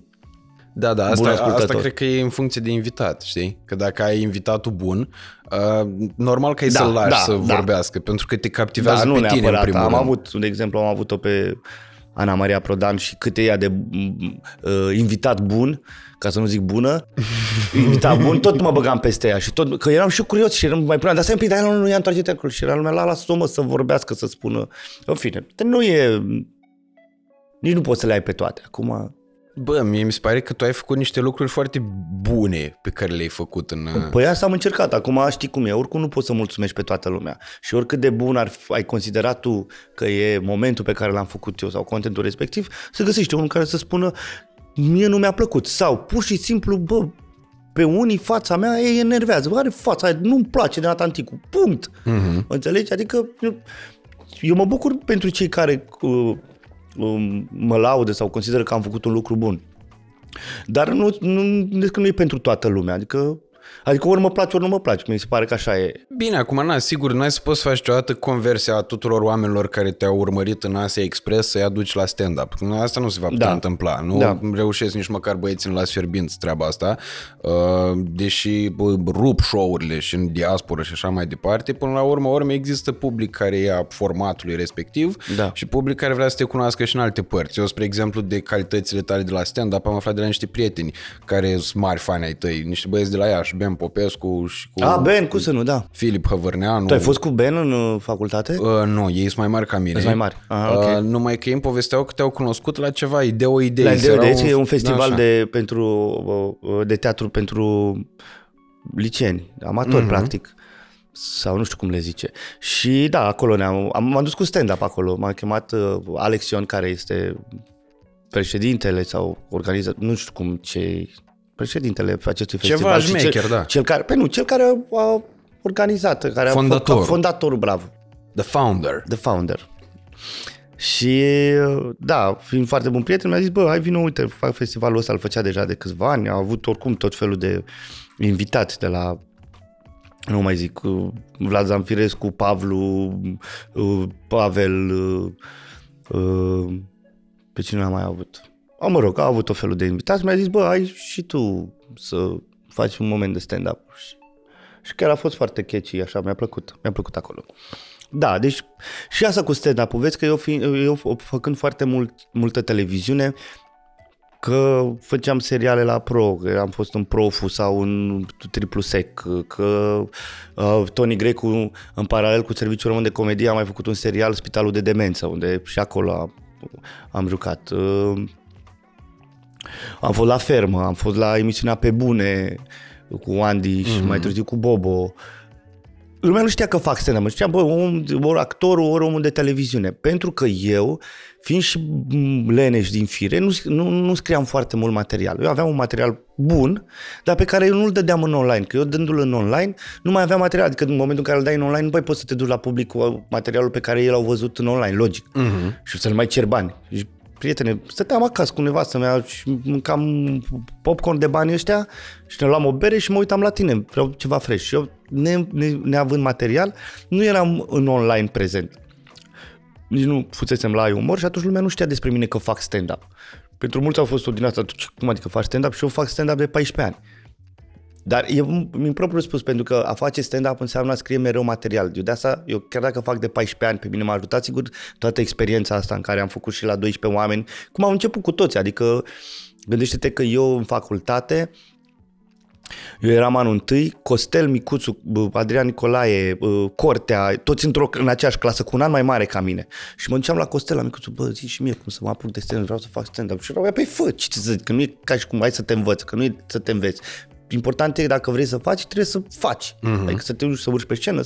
Și aveam mii de, am mii de spectacole, mii, mii, mii, fără niciun, nicio exagerare. Și te ajută experiența, dar n-aveam material. Și atunci noi nu puteam să zic, bă, eu fac stand-up. Bă, nene, ai niște povestioare, da, ok, amuzante, ține foarte mult și de delivery, dar nu știau că fac stand-up și nu, nu eram prezent. Până când am început să merg pe la Ai Umor, mă rog, când am plecat din Pro în antenă, am început să merg pe la Ai Umor. Cu Tu ai momentele- plecat atunci, în 2014, odată cu Nu. Exodul, nu? am, am plecat așa, s-a plecat uh, în 2014, când s-a plecat cu Serviciul Român de Comedie, s- ne-am mutat la antenă, am stat un singur sezon, după care eu l-am urmat pe Tony Grecu, am făcut uh, și la Digi, de, de A, Digi așa, 24, da, că a fost și aveam, perioada uh, aia. aveam, da, ceva cu, ști- nu mai știu cum se numea, ceva cu știri, dar mă rog, cu aceeași formulă, mai restrânsă, pentru că nu putea să ia pe toți, că nu mai era bugetul același. Așa, și în 2017 m-am întors la ProTV, uh, când m-au chemat la f- fermă, la ferma vedetelor. Uh-huh. Ferma vedetelor, c- care a fost ultimul sezon cu Nea Rață, că după aia s-a schimbat, s-a dus un pic spre... Da, da. S-a, s-a schimbat și prezentatorul. Da, am mă, impresia era venit- Mihaela Rădulescu, nu Da. știu ce. Așa. Și în, în același an am luat și castingul pentru Pe Bune. Pentru emisiunea Așa, la quiz-ul da, ăla cu da, da, da. întrebări cu Costi Diță și cu Andy Moisescu prezentator. Unde au făcut, cred că am făcut și 4, 4 sau 5 sezoane. A mers destul de mult. A mers, a emisiunea. mers, a mers. Și în paralel am terminat, s-a terminat ferma de difuzat, încă aveam pe bune, după aia s-a făcut un, un serial triplu sec, care nu prea a avut succes din păcate. După aia s-a făcut proful și după aia a venit pandemia, lucrurile să erau foarte ambigu, așa nu știa nimeni, nu știa nimeni ce, ce se întâmplă, se continuă, sau s-a sistat tot la ProTV, nu se mai făcea, nici măcar nu se mai filmau episoade în Las Fierbinți, deși trebuia să... Și după care, mă rog, am luat decizia să mă duc la antenă pentru că mi-am dorit să merg în Asia. Ok. Da. Și așa am plecat din pro, am plecat în antenă și în antenă cred că am, av- uh, am avut mai multe posibilități de a-mi arăta calitățile actoricești. Pentru că uh, a, a fost, sigur, Asia, după care am făcut uh, Dancing on Ice, unde nu are nicio legătură cu calitățile actoricești, nu știu de ce am zis asta, dar mă rog, a fost o provocare și ceva care mi s-a părut uh, greu am acceptat și mi-am zis, bă, unde la 40 de ani mă apuc eu de patinaj, nu patinasem în viață, nu mi-am pus patine în picioare, nu că n-am patinat. Nu mi-am pus patine în picioare în viața mea. Și mi tocmai asta îmi spunea Lizzy, uh, că băi, gândește-te cât de tare e că tu la 40 de ani ai posibilitatea să înveți ceva nou, uite, așa, și până la urmă e și pe bani, e și, bă, poate să fie și haios și da, nu știi de unde ajunge aici. Maxim la spital, mă gândeam eu, când rup picioarele când am cum. Da. Uite, iartă-mă că te întrerup că ai menționat-o pe Eliza și vă, voiam să bă, deschidem subiectul ăsta la un moment dat. Mm. Uh, dar menționând-o acum, am văzut și semnul din uh, echipa de producție aici, din regie. Uh, îți place cum miroase aici? Da, da, e de la mine? Uh, ești, de la, tine. ești de la tine, ești de la mine. E de la Milano. Exact. Exact, pentru că de la Milano vine aroma de bogăție. Băi, nu vine să cred! Uf! Și asta este cadou de care se bucură cel mai mult nevestele invitaților. Vin! Uh, e exact parfumul de aici, aroma de aici, da? numai că e, na, e cantitatea mai mică pentru că ne-am... Poți să-l scot? Da, evident. Ne-am gândit Asta să este nu... un bici. Alea, alea bețele. A, bet, mamă, e disperat. Acum, serios, ea e cu bețișoare fără nicio glumă și a, și în astea, în bețișoare le bagi în asta. Uh-huh. Bă, și știi că uh, de 1 martie nu i-am luat nimic. Cred că am luat o șaurma de 1 martie și nu e nicio glumă. Chiar am luat o șaurma. Ea era la o, la o dietă la, în care a ieșit chiar pe 1 martie și am zis decât să-i duc o floare care ea nu prea se bucură la flori, mai ales dacă nu sunt în ghiveci. Plus că cu o floare nu se face nu primăvara. se face primăvară, corect. Și atunci trebuia să-i duc mai multe. Și uh, acum vine și o martie, nu știu când difuzezi tu ăsta, dar probabil că... Uh, cred că după 8 martie, deci o să te ajute foarte mult. Știi de ce? Da. Pentru că tu acum poți să-l pui în mașină, în portbagaj. Să te asiguri că ea nu va umbla acolo. Nu, și nu de umblă. 8 martie, fără să-i spui nimic, că mai ții minte când am fost eu la podcast, îi duci direct, pac, frumos. Deci- A- acolo ai și dicționar la... Locherber? Loherber se cheamă Locherber. și unicii importatori acestui brand în România sunt prietenii noștri de la Leo- Neoteric Lifestyle. Uh, Dragi prieteni, știți care e regula Neoteric uh, în comentarii și uh, aroma pe care o selectați de pe site uh, de, de la dânsi și uh, vă doriți să o primiți și uh, dacă aveți norocul să vă extragă softul săptămâna vi- aviatoare, uh, iată cadoul perfect pentru nevestele dumneavoastră de 8 martie întârziat. Uh, așadar, uh, Intrați pe site-ul lor, îl găsiți în descriere, după care reveniți în secțiunea de comentarii cu Neoteric și aroma pe care uh, vă doriți să o câștigați. Uh, mai departe, dacă nu câștigați, puteți să și cumpărați, pentru că... Până la urmă trebuie să trăiască și oamenii ăștia din ceva, nu numai din concurs și Exact. din premii date. E că noi dăm, dăm la invitați, vă dăm și vouă, dar trebuie să mai luați și voi de acum. Aia e. Ce să faci? Că nici nu e scump până la urmă, dar... Da. Nu știu. E? E, dar merită. Dar mea, pe asta e, că dacă vrei calitate, costă, tata. Așa, Ai poți să ideea. te duci în dragon și ți-i bețișoare de alea, de, te intoxici cu el. Băi, ideea e că, știi care, e o chestie foarte nișată, dar eu uh, sunt obsedat de ea, de asta am și uh, primit cu drag parteneriatul ăsta, că sunt obsedat de miros. Mai ales că eu fiind fumător și fumând Bravo. și mirosind îngrozitor totul, că acum încep să simt uh, dacă fumez, când îmi pun un tricou, după aia când îl duc la nas, mă enervează, nu Dar mai e ciudat suport. că, uh, știi că de obicei tu fiind fumător, tu nu mai simți la fel ca un nefumător. Știi? Da, dar dacă fumez în bucătărie cu geamul închis, ai pus-o. Adică dimineața când mă trezesc, nu Și tu știu ce fumezi doar miroase. Icos? Ai, mă rog, nu, Nu. nu, nu Icos. Sau Nu, nu, nu, fum- Glow, uh, uh, ce, asta mai să nu face reclamă, știi cum e, ca la televizor. Fuse, cum se cheamă. Da. Nu, că aici poți să le spui toate Ai, dar numele doar glumeam, astea. nu- Liniștit. Ideea e că uh, asta e invenția mea, uh, invenția mea. Am uh, luat uh, decizia de a fuma de asta la podcast pentru că, Ca să nu... în, Ia, momentul, chiar apropo de asta. în momentul în care fumam și eu și invitatul, știi ce se întâmpla? Era un nor de fum, efectiv. Deci Da, se știu, făcea știu. incendiu. Știu.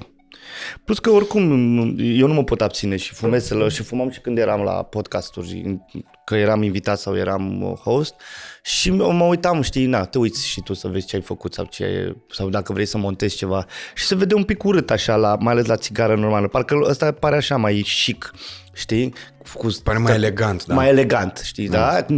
Uf, așa și... Dar nu mă pot abține, asta e. Și eu mă bucur cumva că e genul ăsta de podcast în general, unde poți, unde te poți desfășura, unde poți să vorbești liber și să Eu să am mai povestit-o asta, dar uh, uh, momentul în care podcastul ăsta a început să facă vizualizări multe da. a fost când a venit Cuza din Asia Express și a zis că, bă, eu știi ceva, eu în podcastul ăsta vreau să fumez și a prins o țigară și a zis da. că ia dă Mariane și mie țigările. Și am început să fumăm, fuma și Emi, fuma și Cuza, fumam și eu. Și era aici de nu era nenorocirea pământului ce era acolo, adică ne arăta abirt, dar uh, de atunci a rupt uh, treaba, pentru că știi de ce? Mi-am dat seama în, imediat, în secunda, în uh, ziua următoare. Uh, am zis că, bă, eu înainte abia așteptam să termine ca să fumez. Da, și, și atunci nu nu mai eram aveai, concentrat. Nu mai aveai răbdarea aia de... Exact. După aia, văzând că, doamne, stai puțin, până la urmă, urmă e vorba de calitatea materialului că o se uite lume la mine și zic, a, te țibul că fumează săracul. Da. Da. Aia e, pot să-mi asum chestia asta, plus că în orice caz nu cred că o să se apuce cineva de fumat că m-a văzut pe mine fumând. Da, nu, nu, nu cred că ți mai pune problema așa acum, dar Băi, apropo de asta, că uite, că, am văzut acum că e curentul ăsta în care toată lumea să nu mai faci reclamă la uh, jocuri de noroc. Eu cu asta de acord. Că, dar, serios, dacă eu joc, eu influențez pe altul care joacă? Adică că plecă, pleacă exact de la discuția asta. Eu fumez. Eu fumez și se uită și copiii care sunt uh, minori. Adică la sunt... noi nu se uite, că oricum sunt blocați. Adică doar dacă au păcălit Google-ul. Aha. Adică e conținut nerecomandat celor sub 18 ani. Da. Dar uh, nu cred că e aceeași situație. pentru că, situație, în primul nu? și în primul rând, uh, jocurile te distrug super rapid. Aha, asta te distrug în timp. Exact, altceva, da. o dată, a doua oară... Plus că e, știi cum e, că asta faci cancer, nu, nu, nu e așa dureros. Pe când uh, dacă ți-ai vândut casa din prima, e dureros.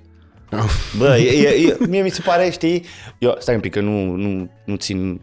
Deși, na, eu fiind actor, știi că, a, uite, eu am făcut o campanie la Betano, care, uh, campaniile de la, la Bet, Betano a fost, sau mă rog, la un pe Betano, acum nu mm-hmm. mai, mhm. că a fost, oricum am, s-a văzut. Uh, a fost pe perioada campionatului mondial în care spuneai să pariezi pe, uh, pe echipa favorită. Okay. Și mi se pare că e un pic diferit față de uh, jocurile astea de noroc, în care tu... Adică eu nu cred, n-am auzit pe nimeni să se distrugă de la pariat pe meciuri. Adică acolo tu poți să bași 3 lei, 10 lei, 100 de lei. Da pe care îi bagi săptămâna. La păcănele sau la casino, mie mi se pare că acolo te fură mai tare decât uh, la... Că și eu am fost jucător de păcănele și de jocuri de noroc și am fost addicted și eu.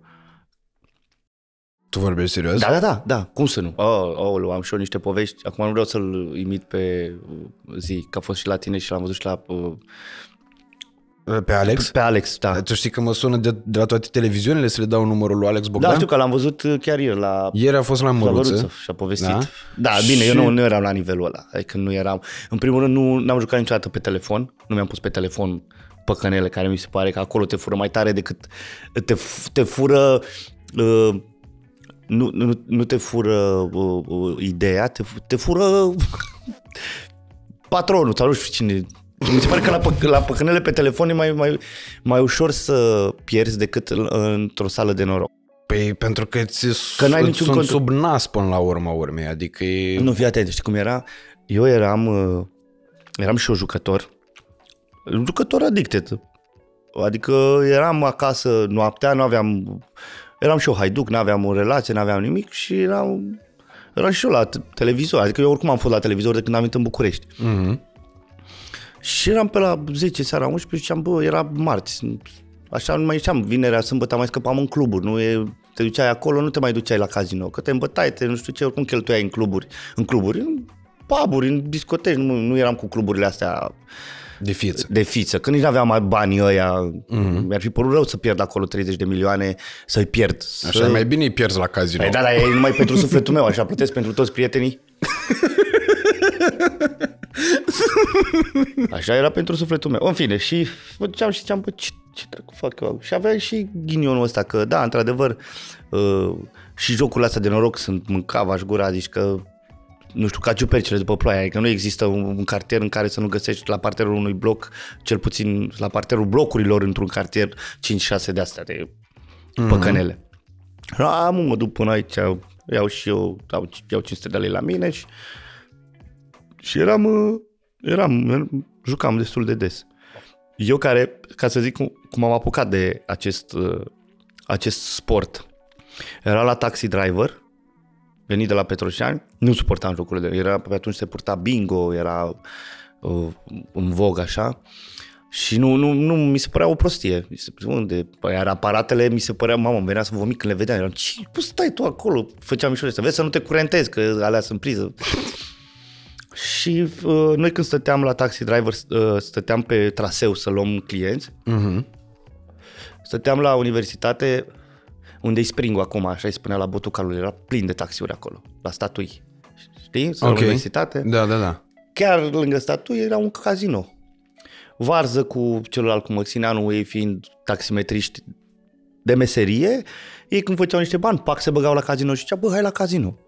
Și eram, unde, bă, nu fusesem în viața mea într-un casino, deci asta era în 2004. Da, bă, la casino, ruletă, știai, dar nu fusesem niciodată. Și ne-am băgat, ne-am băgat acolo cu 50 de lei sau nu știu, un, un căcat de bani. Și am pus și eu pe numerele mele norocoase și am câștigat. Bă, nene. Vezi că asta e. Bă, că de-aia zic că e acolo băgat necuratul. Bă, știi că se zice uh, norocul începătorului. Te duci când am văzut eu că din 50 de lei am făcut 300 de lei, mă rog, era 500 de mii, cum era pe vechi atunci cu mm-hmm. multe zerouri. Și eram și, na, nu aveam nu știu ce salarii. Și a zis, bă, din 500 de mii am făcut 300 de mii, 3, 3 mă rog, 3, 3 milioane. milioane. Da. Așa, pui pe niște... Hai să mai mergem o dată. N-am mai câștigat. Ei, nu câștige fiecare dată. Te mai duci o dată, te mai duci o dată și m-a prins, m-a prins asta, dar ce îmi plăcea că era live. Era cu dealer care îți dădea cu bila, uh, fumai gratis, mâncai gratis, beai gratis. Uh, îmi plăcea, știi, atmosfera asta. Și la un moment dat uh, am renunțat când era rușine de oamenii aia, că mă vedeau că mă duc să beau mai mult și să mănânc. Și... De asta, de studenți, știi? Da. Te duceai și erai, te puneai la masă, aruncai și tu 50 de lei acolo, îți luai niște jetoane, puneai, dacă câștigai bine, dacă nu, nu. Bă, și vedeam pe oamenii ăștia care se enervau, care... Am văzut persoane de cunoscute, nu vreau să le dau eu numele. Bă, le înjura pe alea, le arunca cu... Bă, dar le spurcau, bă, ceva rău de tot. Și am zis, prietene, nu e de mine aici, bă, piciorul, nu mă... Eu mă duceam, mai agățam câte o dilăriță, mai făceam frumos, mai făceam glume, alea abia ne așteptau. Că noi eram cu tine alea, să moară familia mea, am deci dăm, mi-am jucat banii de chirie, deci banii de, te rog, îți, îți suc genunchiul, dacă îmi dai acum 17 sau vecinii, te rog, dacă nu știu ce. Și alea râdeau, erau nu știu ce. Ne mai dădeau, știi, că și la dealer acolo, e, nu-ți dă numărul, dar îți dă zona. Uh-huh. Știi, poate să-ți dea zona dacă okay. e un dealer priceput. Și ne mai dădea, dar bine, era ciuguleală, era 500 de lei, luai 300. Și luai 300 de lei și erai fericit, plecai cu ele. Dar în momentul în care te prinde și începi să dai și de bani, începi să mărești miza, începi să joci, și la un moment dat am renunțat la asta, dar... Dar cum ai renunțat? Că asta e important. Am renunțat că nu, nu, am, nu aveam bani de casino. Înțelegi? Nu aveam bani de casino. A, deci tu ai realizat practic singur faptul că treaba asta te poate îngropa din punct de vedere financiar? Eu eram îngropat financiar, adică nu era că aveam bani, okay. eu eram... Și așa că din puținul pe care îl aveam și mă duceam să-l mai dau și la casino și am, am mers de câteva ori bune. Adică ne mai strângeam, bă, hai la casino. Și nu câștigai, adică n-am, n-am, rar câștigai și să pleci cu bani. Adică dacă câștigai, băgai 500 de lei și uh, făceai 8, nu plecai. Și că trebuie să fac mai mult, acum am dat o, am, am un milion, mi-a recuperat banii te fură. Și uh, cu un coleg foarte bun, care era dependent de Asta era la serviciul român de comedie. Era dependent de păcănele. M-am dus la păcănele și a zis, bă, te rog eu mult de tot, mi se pare o prostie. A, mă, bag și eu 200 de lei, stai aici lângă mine, te bag, uite, îți bag eu 20 de lei, stai aici, la, te dă și tu în astea. Nu, nu înțelegeam nimic ce se învârtea acolo. Răți, biluțe, căpșunele, șeptari, nu, nu înțelegea. Uh-huh. Bă, uite, și mi-a explicat, dacă îți dă o linie din asta, după aia îți dă o specială și nu știu ce. Și din aia 20 de lei am prins o specială, iară. iară zic că necuratul. Și tot mai merg în cola, tot mai merg în pola, hai mă că bag de la mine, lasă mai băgat tu 20 de lei, că l-am băgat 20 de lei să nu mă plictisesc, că eu să mă uit mai la el cum joacă, era boring. Și am început de m-a prins mâncava gura. M-a Și atunci prins, aveai și bani, că erai la ProTV. Da, fai de mine. Și vreo 2 ani de zile, bă, nene, mergeam regulat, adică mergeam regulat, ieșeam de acolo și îmi făceam socoteala din astea, mamă, îmi luam o mașină de spălat. Nu erau sume m- m- foarte mari, adică nu, nu vorbesc de mii de euro sau ceva, dar niște zeci de milioane, un 20-30, se întâmpla să mai pierd. Mai pierdeam 5. Ce făceam? Nu mergeam cu bani la noi mulți. Mhm. În schimb, ce se întâmpla? Dacă mergeam doi, eu aveam 500 de lei, tu 500 de lei. Eu îi pierdeam pe aia 500, s-ar putea ca tu să fii câștigat și făceai 15 milioane. Și eu l-am de la tine, dăm și mie 300 de lei să bag aici. Și de fapt, uh, uh, uh, ce pierdeai se împărțea. Uh-huh. Știi? Adică eu, eu am plecat cu 500 de lei. Dar dacă mai luam de la tine 300, mai îmi dădea mie, după aia făceam, îți dădeam ție că rămâneai tu fără și pierdeam niște ore acolo. Și să, hai să zic cum, uh, cum am renunțat. Uh, tot așa, relația m-a făcut să renunț, dar la ce mod? Eu plecam de acasă și nu, mi-era rușine să-i spun lui Lizi că mă duc la păcănele. Mi-era, nu știu ce, și ziceam, bă, mă duc la, mă duc Bere. la birou să scriem, a, la bere. Mă, mă, mă mergem să scriem, la birou îi spuneam, că mergem la birou. Deci noi ajunsesem să-i spunem, să le spunem uh, cazinoului birou, mă duc la birou. Ok. Și mergeam și pierdeai 500, 700, 1000 de lei. Bă, și veneam pachet de nervi acasă. Tensionat, îți dai seama că tu stai acolo, că tu la un moment dat începi, de fapt, nu te duci să pierzi 500 de lei și după aceea începi urmărirea uh, uh, uh, recuperării banilor tăi pierduți. Uh-huh. Deci după aia 500, bă, măcar de mi-ar da 500, mi-au banii și plec. Și tu urmăreai, urmăreai să, să recuperezi banii și te duceai în 10 milioane, după aia tu urmăreai, urmăreai să câștigi 10 milioane, să prinzi un o specială să dea 10 milioane să-ți iei banii să pleci. Și din 10 se făceau 15, 20, nu mai aveai, nebuneai, nu mai vii niciodată, ne blestemam, să, să dea Dumnezeu să ne prindem uh, mâinile la ușa de la lift, să, nu- să, să dacă ne mai, ne spuneam noi unul altuia. Mm-hmm. Ceam Radule, fii atent, dar nu mai, merg, nu mai mergem, ba picioarele, pișama și pe ele, dă mă. Și ajungeam acasă pachet de nervi, pachet. Și eram abs- absent și nervos și Lizi nu înțelegea ce cu mine. Și ea credea că am pe cineva și nu mai suport pe ea și eu mă întâlnesc cu o altă fată și ea tot îmi spunea, bă, dar tu unde tot mergi, ce birou, ce tot nu știu ce, și vii nervos acasă. Că tu, în mod normal, te duci la birou, scrii, nu scrii, nu vii pachet și, și curentul ăla în tine și nervii și eram așa. Și la un moment dat, am semnat un nou contract la ProTV și am văzut că scrie acolo, uh, printre multe altele, așa, că nu ai voie să te duci la jocuri de noroc, la cazinouri, la, știi? Mm-hmm. Că plătești o amendă de 100.000 de euro, nu știu cum era contractul. Dacă te găsește cineva Dacă acolo. te găsește cineva acolo, că e imaginea ta, că păi, tu ești imaginea televiziunii respective și... Și într-o noapte, într-un exces de ăsta de sinceritate, i-am zis lui Lizi, zic, bă, uite ce fac de fapt, nu mă duc la birou. Asta i-a stat ceasul când a zis, mamă, stai când spune acum o am pe una și zic, uite, asta fac. Și a zis, nu cred că ești atât de prost. Că în primul rând mi-ai făcut mie rău gândindu-mă ce căcat faci tu de pleci. Că eu nu plecam noaptea de acasă, că nu aveam ce motiv să spun, bă, mă duc la birou noaptea. Uh-huh. Că plecam pe zi și plecam de la 3 la 6. Am 3 ore în care eu îți dai seama în alea 3 ore pierzând bani. Ți-am zis nu mult, eu n-am pierdut mii de euro în, odată. Dar mergând poate de 3 ori pe săptămână, făceam, pierdeam 1000 de euro într-o săptămână. Uh-huh. Poate. Sau, nu știu, 15 milioane într-o săptămână. Că mergeam, cu ți-am zis, cam asta era, luam 500 de lei la mine. 500 de lei și nu ne băgam, nu, nu, nu aveam de unde să mai luăm și plecai acasă. Și i-am zis, uite, asta fac și îți spun sincer, din momentul în care i-am zis și n-am mai făcut un lucru uh, ascuns, am început să realizez și asta cu contractul. Am început să realizez că de fapt îmi fac rău și în relație. Am început să realizez că de fapt cu banii ăștia, că ea mi-a zis, bă, dar mai bine banii ăștia într-o lună de zile dacă sunt 1000 de euro. Mergem într-o vacanță noi doi și te duci și vezi și tu nu știu, vezi uh, Barcelona, vezi uh, Praga, vezi Amsterdam, vezi Parisul și luăm banii ăștia și te bucuri tu mai mult și nu știu ce și m-a făcut să înțeleg și m-am, sigur și eu realizam că e ceva rău și îți jur de să zic vreo 5 ani de zile eu când trec pe lângă un, un, un de ăsta casino, uh-huh. de păcănel, mi, mi se întoarce stomacul pe dos. Deci am reușit să scap de, acest, de această adicție cu ajutorul lui Lizzy și faptul că acum nu mai am nimic ascuns. Știi, că era și asta, era chestia mea. Deci da, eu da. fără să știe Lizzy, e asta noastră, băieții, noi mergem, nu mergeam să jucăm FIFA, noi nu mergeam, mergeam și pierdeam bani și stăteam în perioada aia se și fuma înăuntru și fum și fumam și beam și nervi și ziceam, bă, mă autodistrug, ești nebun. Asta e că uh, într-o perioadă de aia, bă, pe mine asta m-a fascinat în povestea lui Alex. Cum el reușea totuși să rămână productiv, deși era nenorocit în direcția asta. Da, eu nu, uite, nu, eu nu, am, nu, nu eram în zona asta, că eu l-am urmărit, eu știam de Alex. Ne-am întâlnit. Alex avea, nu știu dacă v-a povestit, el avea aparatul lui. Știi? El avea, deci el juca, cred că la Mol Vitan, sus, ne-am întâlnit, ne-am întâlnit de câteva da. ori pe acolo și el avea aparat, deci el, dar el de ce avea aparatul? El băga foarte mulți bani. Eu ce făceam?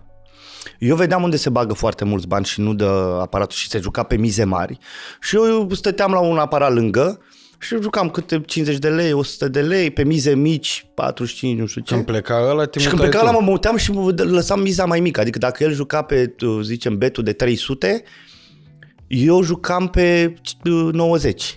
Și ăla îți dădea. Eu dacă băgam 100 de lei, mie mi-a vibrat telefon. Uh, dacă la asta te uitai. Da. Uh, ăla juca pe, nu știu, 450. Băgam pe 90. Eu dacă băgam 100 și îmi dădea 1000 de lei înapoi, eu eram mulțumit. Ăla alerga să prindă mii de euro pe care îi băgase. Aparatul îți dă înapoi, dar nu-ți dă mult. Ai văzut? Sau îți dă înapoi suma pe care ai băgat-o, deci nu-ți dă plus decât ai băgat. Mm-hmm. Și atunci eu urmăream și mi se părea și asta o mizerie. Uite cum stau ca prostul să urmăresc că ăla că bagă, știi? Uite cum bagă la mulți bani și să mă duc eu repede să bag acolo, să scot eu. Și am zis, ce cu tine, mă? Tu ești bărbat? Tu, tu ești om, tu ai o carieră, tu ai o, ești lumea la, plus, că, plus lumea la televizor, oh, ce face domnul Natanticu. Și un taximetrist mi-a zis așa, bă, Natanticu, ce cauți tu aici? Asta era până să mă convin cu Lizzie. Și zic, ce să fac, frate? Bă, zice, tu ești ca noi, mă, tu, tu sunt taximetrist, zice, eu mă duc, fac o cursă, vin, bag aici, tu ești, ai, ai relație? Nu. Du-te, bă, fă o relație și să vezi că nu mai vii aici. Mi-am făcut relație cu Lizzie, tot m-a mai, m-a mai dus, dar Sigur că a durat tot procesul ăsta până am început și eu să cad în mine și să se întâmple. Bă, am eu o responsabilitate, adică mă gândeam, bă, mint și pe fata asta, pierd și bani, vin acasă, asta mă vedea nervos, nu, nu înțelegea ce e, i-am întrebat, ziceam, bă, tu ești nebună, cum să te cu nu, nu să te înșel, dar nici nu puteam să zic, uite, mă duc și am... Până la un moment dat am zis, bă, uite, asta fac, ca să nu mai crezi că mm. umblu pe la altele sau așa, uite, asta fac. Și în momentul în care am, am discutat și, bă, s-a rupt, tot. Deci am, sigur, ți-am zis, și conștientizarea mea și uh, din ajut, ajutorul. Că nu, ea nu m-a ajutat, adică nu mi-a zis, bă, banii tăi, faci ce vrei, Doamne ferește, nu să vin eu să zic că nu eram căsătoriți, nu vin eu să zic ție ce să faci cu banii tăi, dar nu-i păcat, uite, vii și nervos, pierzi și bani, putem să mergem într-o vacanță, putem să mergem la munte, putem să, nu știu, să facem orice, să mergem să ne luăm haine, să ne îmbrăcăm, să, nu știu, găsește altceva care să-ți dea satisfacție pe alt plan, știi? Uh-huh. Dar ți-am zis, eu n-am jucat sume cumulat poate în ani, sunt, nu, nu niciun caz sute de mii de euro sau așa, dar sunt niște mii de euro. Că păi mai și câștigă, că... adică nu exagerez acum, sigur, niciodată nu ești pe plus la casino. Dar mai și câștigă, adică mai am mai venit acasă cu 80 de milioane, bani pe care 80 de milioane, dacă era să iau din urmă, pf, mai aveam de încă o încă pe atât ca să scot eu banii pe care era 500 de lei azi, 700 de lei, știi? Dar în datorii n-ai intrat niciodată? Nu, nu, nu, n-am avut niciodată. Dar ți-am zis, gândește că eu luam ăia 500 de lei, ăia îi aveam. Eu nu mă duceam să... Adică maxim luam de la tine, care erai prietenul meu, mergeam cu tine și îmi luam de la tine și trebuia să ți dau eu după, dacă dacă știi? ai fi câștigat, da. Dacă, nu, să-ți dau după, că tu îmi dai, eu cu 500 de lei la mine, îi pierd ah, okay, și iau da. de la tine încă 300 pe parcurs sau încă 500. Eu când ne vedem data viitoare trebuie să dau ea 500, adică se, se putea întâmpla să pierd și 1000 de lei într-o zi sau 1500 luni și de la tine. Dar aveam regula asta, bă, nu merg cu mai mulți bani la mine. Da, ceea ce te-a, bă, te-a salvat. Bă, oricum. da, eu, eu totuși am asta cu bă, bă, conștientizarea banului, pentru că Da, n-am avut, da, n-am fost niciodată un om bogat, n-am fost niciodată, nu provin dintr-o familie înstărită și atunci pentru mine când pierdeam 1000 de lei sau 2000 de lei, eram, bă, bă, prietene, sora mea lucrează pentru o lună de zile pentru 2000 de lei, că așa erau salariile minim pe economie sau mă rog, uh-huh. cam 2000 de lei era un salariu și tu ai pierdut într-o zi aici, adică era așa, aveam zile în care nu mă duceam, după aia iar mă înhăitam, cu, singur nu mergeam niciodată. Înțelegi? Eu nu plecam de acasă singur să zic, bă, eu mă duc, mă duc, vorbesc de perioada în care eram cu Lizzy. Uh-huh. Când eram singur, nu aveam, știi, o, cum să zic, nu responsabilitate, o din asta care să mă tragă la răspunde, să mă ascult. Mă duceam, mă duceam, eram banii mei, eram singur, azi mănânc uh, la restaurant, mâine nu mai am bani, mănânc urma sau uh, crembuști. Dar uh, singur mă duceam niciodată. Tot timpul era, mă suna, ce faci? Mergem pe la birou. Hai la birou. Știi? La birou. Da. Dar uh, adică am avut o reală problemă, n-am, n-am avut n-am avut pierderi mari, dar am, am avut, am avut am mers. Păi și acum nu ani. consider că uh, reclamele sunt Dar pe mine ce reclamă m-a făcut să mă duc acolo? La momentul ăla, dar mi se pare că fenomenul Acum, a prins da, luat, mult mai mare. Nu, eu cred că anturajul. Pentru că eu cum am ajuns acolo? Nu, nu, nu, eu poate vedeam sau vedeam asta, bă, câștigi nu știu ce. Dar dacă tu nu te duci niciodată, tu nu pleci singur de acasă uitându-te la, la, la uh, reclame și să zici, ia mă să mă duc eu, tu de nebun. Sigur e un prieten cu care te anturezi. E unul care a mai fost și spune, bă, hai cu mine acolo. Hai să nu știu. Și to- toate poveștile pe care le știu uh, cu oameni care au devenit adicte de jocuri de noroc au fost din cauza anturajului. Unul l-a luat pe altul și l-a dus acolo și el cu 50 de lei a câștigat și asta l-a furat.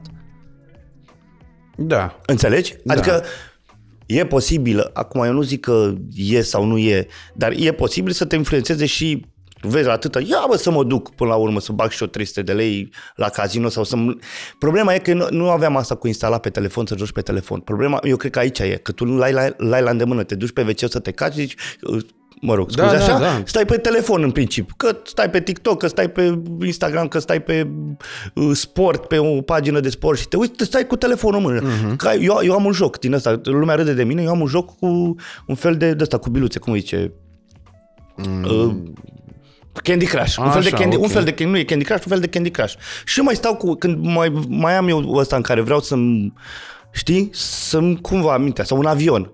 În avion mai iei un fil la tine, dar mai am un joculețul ăsta și stau și mă joc, spar biluțe. Okay. Înțelegi? Ei, și sunt unii care, bă, spar biluțe așa în gol, nu câștig nimic, că nu câștigi nimic, doar avansezi în uh, level, da? Și unii sunt că, bă, ia să-mi pun asta, că bă, bag 50 de lei, bag 100 de lei. Nu e ce e 100 de lei până la urmă, e plăcerea mea nevinovată. Dar te fură, am prieten, am o, fa- o fată prietenă care îmi scrie noaptea să-i dau 40 de lei, că ea e pe...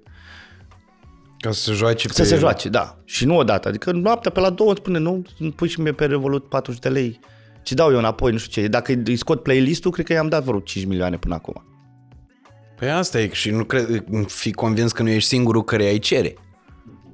Și... Uh... Da, știu asta. Da. Ei, aici da, aici pot să înțeleg că, uite, joacă. Și asta a apărut uh, uh, odată cu pandemia.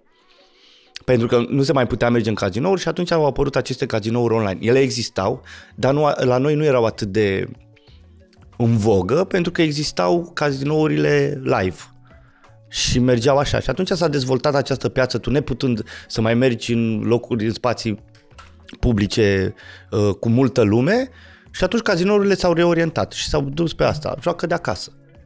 Și oamenii care erau adicte și nu mai puteau, îți dai seama, pentru oamenii care erau disperați cu asta și să nu mai pot să face asta, pentru ei a fost aur acest uh, uh, casino online. Uh-huh. Și atunci Ăștia au văzut că a funcționat, au dat mai tare, i-au prins și pe alții care nu erau addicted și dar vezi la unul, pe ce fac, nu, mamă, fii atent că am luat 16 milioane, uite că am dat aici și mi-a dat 8 șeptari și nu știu ce. Știi? Da, dar problema aici e în legătură cu treaba asta, ce bă, spuneai tu mai devreme, că dacă nu o să apuce unul de fumat că mă vede pe mine fumând, da. Uh, spre exemplu, în ceea ce privește uh, pariurile sportive, dacă tu faci un... Că făcea Coțofană o chestie în timpul campionatului mondial, dar n-a continuat-o mult timp și nu era sponsorizat de nicio casă de pariuri, de absolut nimic, avea niște chestii la care mă uitam și eu ca să văd, băi, ia să văd ce prognoză dă el aici, ca să văd care e treaba, dacă se pupă, dacă le nimerește omul, dacă da. se pricepe. Uh, după aia mă mai uitam la Striblea care face același lucru da. la Sport Extra. Și lucrurile erau ok, pentru că da, nu o să te apuci tu să pariezi că vezi chestia aia, dar dacă eu la final îți spun și dacă acum dați click pe linkul ăsta, o să aveți 20 de lei gratis pentru a paria. Da. 500 de lei în cont vă așteaptă Ai pe 100 ăsta. de spinuri gratuite și... A, pe asta da. Aia mi se pare o problemă asta, da, mare. Păi da, că cu asta te atrage. Pentru că tu cu din alea 100 de spinuri te prinde deja, creierul elimină dopamina aia sau ce e, că nu mă pricep și ideea de vrei să câștigi, pentru că eu mi-am dat seama la un moment dat jucând, eu, eu dacă mă duceam și băgam 100 de lei și de la primele mâini îmi dădea 1000 de lei, să prindeam o specială și îmi dădea 1000 de lei, mm-hmm. eu nu plecam. Că bă, prostul, ai deja 900 de lei, câștig, pleacă. Nu! Mi se părea, cum, gata? Pe cum adică eu abia am intrat de 5 minute. Era ideea de a sta acolo, de a îți, îți, îți dă ceva, secretă, o substanță de asta în care tu ești ideea de hai dăm, dăm, dăm și mai mult, dăm și mai mult. Adică nu, tu, nu, tu ziceai așa, mă duc să joc 300 de lei, dacă scot 1000 de lei, am 700 de lei câștig, hei, hei! Cu care nu făceai nimic, nu era ca și cum, mamă, luam ăia 700 de lei și mă duceam și îmi plăteam o vacanță sau îmi plăteam, luam un, un tricou sau o geacă. Nu. Îi spărgeai tot pe căcaturi, clar. Îi, îi, poate te duceai și îți luai tu o ceva care, de care aveai nevoie. Dar după aia te duceai iar, că ziceai, gata, mă, păi nu, am luat 700 de lei, nu se poate să nu mai iau. Exact, da. Nicu Constantin spunea la într-o emisiune la, Dumnezeu să-l ierte, la profesioniștii cu Eugenia Vodă, uh-huh Uh, primul podcast din România. Primul podcast din România, bravo. Sau interviu, că așa era. Și spunea așa că tatălui a zis singurul mod în care poți câștiga la casino e să fie al tău. Da. Asta e, doar așa câștigi. Nu, eu nu, nu știu pe nimeni care să se fi îmbogățit sau să fi făcut bani din casino și cu banii ăia s-a dus și a construit uh, ceva. Și-a luat un apartament sau și-a deschis o afacere sau a băgat în bitcoin și a uh, generat mai mulți bani. Nu. Nu, pentru că asta este, de fapt, nu este despre câștig, este despre o satisfacție, o, o, o e adicția și fumatul, e, nu-ți dă, fumatul nu-ți dă nimic absolut nimic. Nu fumezi și zici, uu, și ca la un drog. Și bă, măcar, a, sunt hai, acum ne distrăm, râdem, nu știu ce. Nu, nu-ți dă nimic. Îți dă pe plămân care mai târziu o să vezi ce ți-a dat. Da. Știi? Așa și asta. Nu e, nu e că să te duci să faci bani. E de a satisface o chestie a creierului pe care tu ai, tot tu i-ai provocat-o și deja începe creierul să-ți ceară aia, bă, avem nevoie de aia, hai du-te la păcănele, avem nevoie de substanța aia. Că tu nu mai ești om acolo, tu ești numai acolo, de aia îți oamenii dau în el, pus gâtul mă, tă, mă. Ajung unii care sunt mai slab de înger, de le sparg, de se duc și își vând televizorul. Am o poveste senzațională cu unul care uh, fura de acasă, ca să se ducă la păcănele și la un moment dat uh, i-a luat televizorul tatălui din, uh, din dormitor noaptea.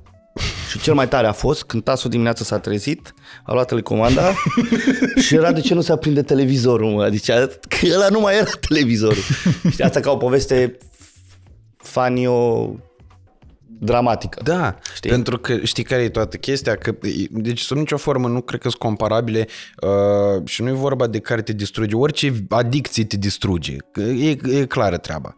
Dar uh, mie mi se pare că la noi e o problemă reală asta cu jocurile de noroc. Că este foarte agresiv. Foarte agresiv, unul la mână și doi la mână. Bă, eu văd câtă lume se regăsește. Adică uh, după ce am făcut ăla cu Augustin, au început să mă sune oameni sau mă opreau pe stradă. Am fost, by the way, la Dancing on Ice, că da. era uh, Popescu, uh, era făcea voice-over, da. da, și eu așteptam tura la karting lângă. Uh-huh. Uh, și la ăștia nu le zic numele, că nu mi-a dat nicio cursă gratis. Uh, și stăteam acolo la uh, Romexpo, am ieșit la bere și am zis că ia să-l sunăm noi pe domnul Popescu, că e aici, se filmează fix lângă. Da. Și a ieșit un operator când m-a văzut și a zis că, domnule, uite, te rog frumos, fă-mi orice, vreau să mă pui în contact cu Augustin, că vreau să vorbesc cu el, să mă las de păcăneli. Uh-huh. Zic, boss, Augustin nu o să te poată face să te lași de Ca păcăneli. Ca oricine poate să spună, în teorie, toată lumea, știi, pe, până nu trăiești tu pe pielea ta? Nu? Evident. După care, uh, acum la Alex Bogdan, am văzut exact Aceeași... același scenariu. Deci Da. exact același scenariu. Și eu îl știam pentru că știam oameni la care Alex avea datorii. Da. Eu neavând vreun anturaj comun cu Alex Da. în momentul în care el juca. Eu eram un drag de copil, abia venit în București, nu mă știam cu actori, nu mă cunoșteam cu da. mai nimeni, dar o singură persoană care era uh, În anturajul tău? în, era aliant între Ok. mine și el, știam de problema asta lui Alex. Da. Pentru că toată lumea zicea, zic, bă, cât de talentat e ăsta, dar îl distrug jocurile. Mhm. Cât de bun poate să fie, dar îl distrug jocurile. Da. După care, acum văd exact același lucru. Mi-a zis Alex azi dimineață când l-am întrebat, zic, bă, poți să-i dau numărul omului ăsta care vrea să facă Da. reportaj? Și îmi zice că, bă, dă el, dar nu vreau să fac, pentru că deja am mai fost și ieri la Măruță Și deja e... și deja mă sună lumea, m-au sunat gagici care să mă roage să vorbesc cu, soții, cu uh, soților sau cu iubiților ca să se lase de, uh, de jocuri de noroc. Și nu e asta o soluție. Plus că, într-adevăr, interesele sunt foarte mari. De ce? Că, na, jocurile de noroc nu poți să le interzici. Dacă le interzice, ai dezvolta o piață neagră. Adică s-ar cu siguranță prin niște Ai vedea subsoluri. oameni la barbut în... Evident. Da, logic. Evident. Adică ne întoarcem la Alba Neagra și la problemele de imediat Da. după Revoluție. Da. Dar parcă nici în, fel, în halul în care a ajuns fenomenul ăsta și uh, cât de puternic a ajuns să fie, uh, e o problemă reală la nivelul societății românești, pentru că uh, nu vezi, se vorbește în continuu despre câștiguri ușoare, video chat, OnlyFans, toate, uh, Jocuri de toate noroc. chestiunile astea și jocuri de noroc. Sau bubuieli de astea gen cripto, piață de cripto, dar ca- pe care nu o înțelegem, o tratăm tot ca și cum e. Las că o bubui, păi pun practic, aici. Da, păi practic tot un fel de câștig rapid Da. e, și fără muncă. Da. Fără muncă. Și era, uh, uh, am citit chiar uh, recent pe Vice un articol foarte șmecher despre uh, un patron de club de lux din Londra care povestea el cum uh, odată cu prăbușirea pieței de, crip, uh, pieței de cripto uh, au dispărut, uh, a dispărut un tip de consumer din clubul ăla. Erau îmbogățiți de pe... uh, A crescut Ethereum. A, super, pac, șampanii, chestii. Pentru că sunt bani făcuți ușor. Sunt bani pe care nu îi înțelegi, n-ai muncit real pentru ei, n-ai Da, avut ți-au venit, o... ți-au venit din cer. Exact. Și atunci de aici e, aici e o problemă reală. Da. Că apar tot soi de scroci după aia care te pot atrage în tot soi de chestii. Bag aici, tată, Da, că te da. știu eu, am eu o idee. Uite, am, uite ce am făcut, cât am făcut eu. Uite că eu am plecat cu 5.000 de euro și uite, acum am sute de mii. Și uite, nu știu ce, sau uite, sapă aici, minează sau cum e, nu, că nu mă pricep. Minează, da. Și eu am, am, am uh, la paranteză, o grămadă de, o grămadă. Am câțiva prieteni în jurul meu care au zis, bă, dacă faci acum niște bani. Eu nu fac niște bani încât să-mi m- permit să-mi deschid o afacere care să Plus că nu sunt genul de tip afacerist și antreprenor, nu, nu sunt praf. De ce nu bagi în asta? Și am zis, nu înțeleg nu înțeleg fenomenul, păi te învăț eu, dar nu-mi trebuie. Pentru că mi se pare că mă întorc tot la un fel, că mi se pare tot un fel de păcănele, doar că e pe termen, nu, nu e imediat, pierzi sau câștigi, Peste o săptămână. e peste o săptămână, două, cinci luni, că tu ții acolo, că și că oricum dacă e, uite, e, e, ia 3000 de euro, ia 3000 de euro și bagă în ăsta. că îi îi pierzi, îi pierzi, că până la urmă oricum ai pierdut atâția bani uh, de-a lungul timpului în diverse căcaturi pe care le-ai băgat, că e păcănele, că e uh, mese la cluburi sau nu știu ce, în care oricum nu ți-au adus nimic uh, concret uh, un câștig sau ceva, un câștig pentru tine. Și zic, bă, nu, nu, nu vreau să mă duc la asta, nu vreau să stau tot timpul, mama, a crescut, a căzut, uh, sună, minează acum, bagă, vinde. Nu mă pricep și nu-mi place și nu mă prinde și mi se pare că e tot o loterie. Păi majoritatea așa o fac, ca, Știi? ca pe o loterie. Și pentru atunci, că... atunci mai bine nu rămâne la 6 din 49 și la pariurile sportive, cum erau pe vremuri. Știi că ele se- erau astea cu uh, pariuri sportive, erau și pe vremea lui Ceaușescu. Da, era Loto da. Prono și uh, Loto 6 din 49. Așa, și Prono era cu pronosticuri, Cu nu? pronosticuri, da, că de aici Prono, de la pronostic făcea cu Lot, Loto Prono și după aia portofel porno. portofel uh, OnlyFans. Portofelul gol, nu mai, sănătate. Da. Uh, eram sigur că uh, Eliza a reprezentat un, uh, un rol foarte important în, uh, în povestea ta și asta Da. pentru că v-am văzut uh, într-o simbioză foarte șmecheră în toate show-urile astea pe unde ați mers împreună, mai ales în Asia și bă, pentru că spuneai că uh, ai venit în antenă special pentru că îți doreai să pleci în Asia. Uh, întrebarea e dacă uh, ți-ai imaginat de la bun început sau dacă te-ai gândit vreodată că ai putea să pleci cu soția ta acolo. Da, da. Păi uh, uh, uh, uh, discuția a fost la un moment dat că ea își dorea să meargă și ea la fermă. la ferma Vedetă. Ok. Și uh, i-am zis, bă, am sigur că am vorbit cu producătorii, dar m, probabil că nu era destul de uh, cunoscută încât să, să o ia pe ea în... Și eu, eu mi-am dorit foarte tare să, să scape, că Eliza la un moment dat era uh, asociată cu soția lui Nathan Ticu, știi? Și mi-am, mi-am dorit să, să ajungă să-și facă un nume pe, pe spatele ei și nu pe spatele meu, deși sigur a ajutat enorm faptul că era soția mea, că e și actriță și cântă bașca, dar să fie ea, știi? Și atunci noi vorbeam, bă, uite, Asia, uite, am putea să mergem împreună când eram la ProTV și ziceam, bă, la ProTV n-am cum, n-aș, nu mi se părea că am nevoie să plec uh, de la ProTV, că mergea foarte bine. Aveam tot timpul câte două producții pe post, adică aveam uh, când pe bune și ferma, când pe bune și un serial, știi? Uh-huh. Și atunci eram, bă, eram bine. Și am zis, bă, n-am de ce. Când s-a terminat și cu serialul și cu așa, am pus în balanță și am zis, bă, sigur am vorbit și cu producătorii uh, de la Asia, au zis, bă, e o variantă, dar n-am ce să-ți fac dacă ești acolo, știi? Și, na, dintr-o discuție care a fost foarte, foarte mișto cu producătorii cu, din ProTV, i-am spus ce vreau să fac. Zic, bă, nu sunt din ăsta, că nu să cer mai mulți bani ca să mă dai tu afară, ca după aia să plec acolo. I-am zis, uite, îmi doresc treaba asta Plus că eu îmi doream foarte tare să mă duc la umor și nu puteam. Eu inițial am vrut să mă duc la umor să, să vadă uh, s, uh, și o grămadă de lume că eu fac stand-up, mm-hmm. știi, să mă duc și pe zona asta de stand-up și nu puteam nici măcar invitat să mă duc fiind la ProTV. Și Trebuie să răspunde. răspunde, da? Că am cum? impresia că are legătură da. cu tine. Da, cred că are. Alo, da? Bă, deschide-mă și mie ușa, mâncați așa. Uh, Dar tu la care bloc ești?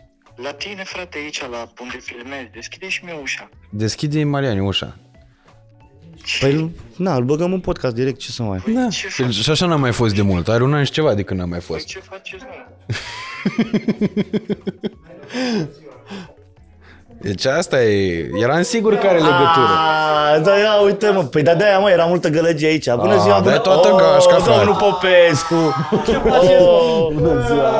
Bună ziua, sunt nou proprietar al acestui apartament, vă rog să evacuați. Ia, uite mă, se dau... Bună ziua, să rămână. Haide, gata, ok, filmarea.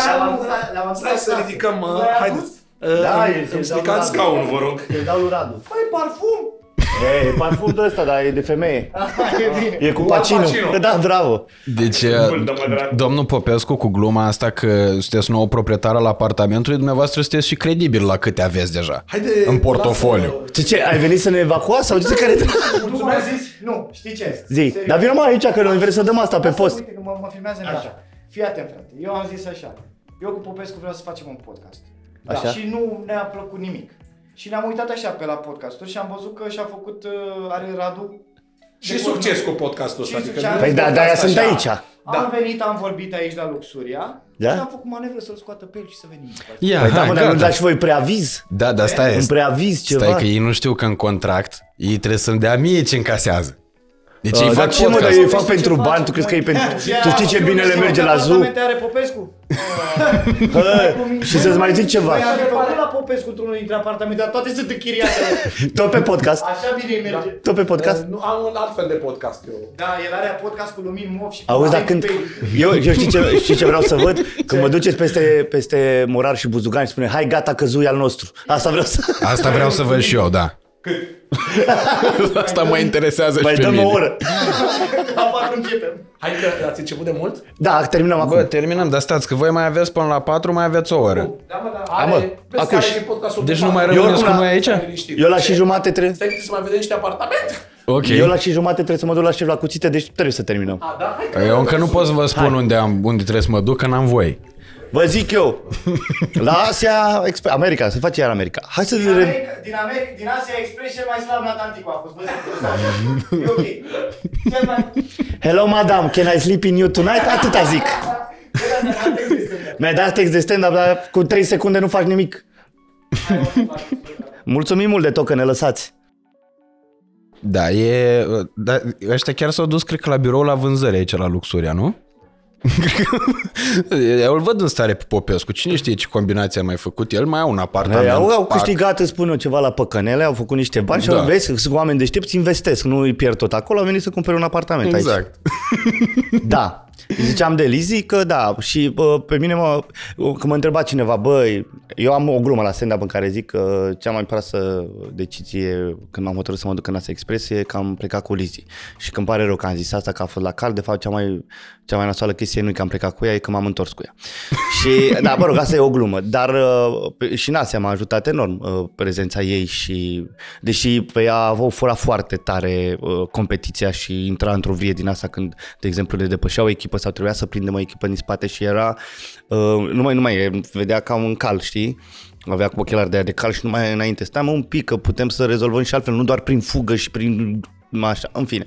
Adică au fost și niște momente din astea în care m-am enervat, am, am țipat la ea, adică n-au, i-am zis de acasă că nu o să o protejez, adică nu, să nu crezi că dacă mă enervez o să țin în mine și după aia o să zbier într-o pungă și punga aia o să o vărs undeva în Istanbul mm. și da, dar da, și mi se pare că a fost, da, ne, ne ajută faptul că suntem natural la orice și la te cunosc de undeva, unde a fost iar împreună și am, am colaborat foarte mișto și mai ales prin felul ăsta al nostru de a fi, de a avea relație.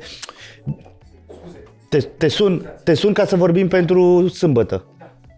Vă pupăm. Pa, pa. Mulțumim. Doamne ajută. Dacă nu faci milionul de vizualizări cu podcastul ăsta, te bat. Nu, Păi dar nu, 100 că de s-a lei- vorbit de păcănele, se face, se face. 500 de mii se fac sigur. Da. Doamne Ciao. ajută. Bă, știi, mă combinam și eu la un dron cu Popescu acum, dar nu, se pare că eu, da, exact. au venit, s-au uitat, pac, mă, gata, gata, mergem. Eh, Ne-au văzut pe noi și noi dăm bine în apartamentul ăsta, de-aia li s-a părut că e ok. Da. Că dacă ne scos de aici, nu mai e așa interesant. Și asta e drept. Că îți dai seama, eu m-am uitat că mă, uh, uh, când mă uitam așa pe uh, imagini, stăteam și mă gândeam, zic, bă, cum ar fi când vine unul, îți dai seama câte povești s-au spus aici, când unul va locui aici, Ce energii? ce energii Pentru că sunt. tu le descarci aici, Da. știi? Adică, fratele meu, stai, aici s-a vorbit despre atâtea lucruri. A venit Teo Rose, a dezvăluit sarcina, au întâmplat o grămadă de lucruri Dar în gândește-te camera cum asta. ar fi să vii aici și acum ar trebui să fie o din asta pe, nu știu, un podcast al Trinitasului sau ceva, știi, ca să să cumva să alungi Păi spiritele, Popescu se energiile știe și astea. cu popi mulți și de asta. Păi e posibil, da.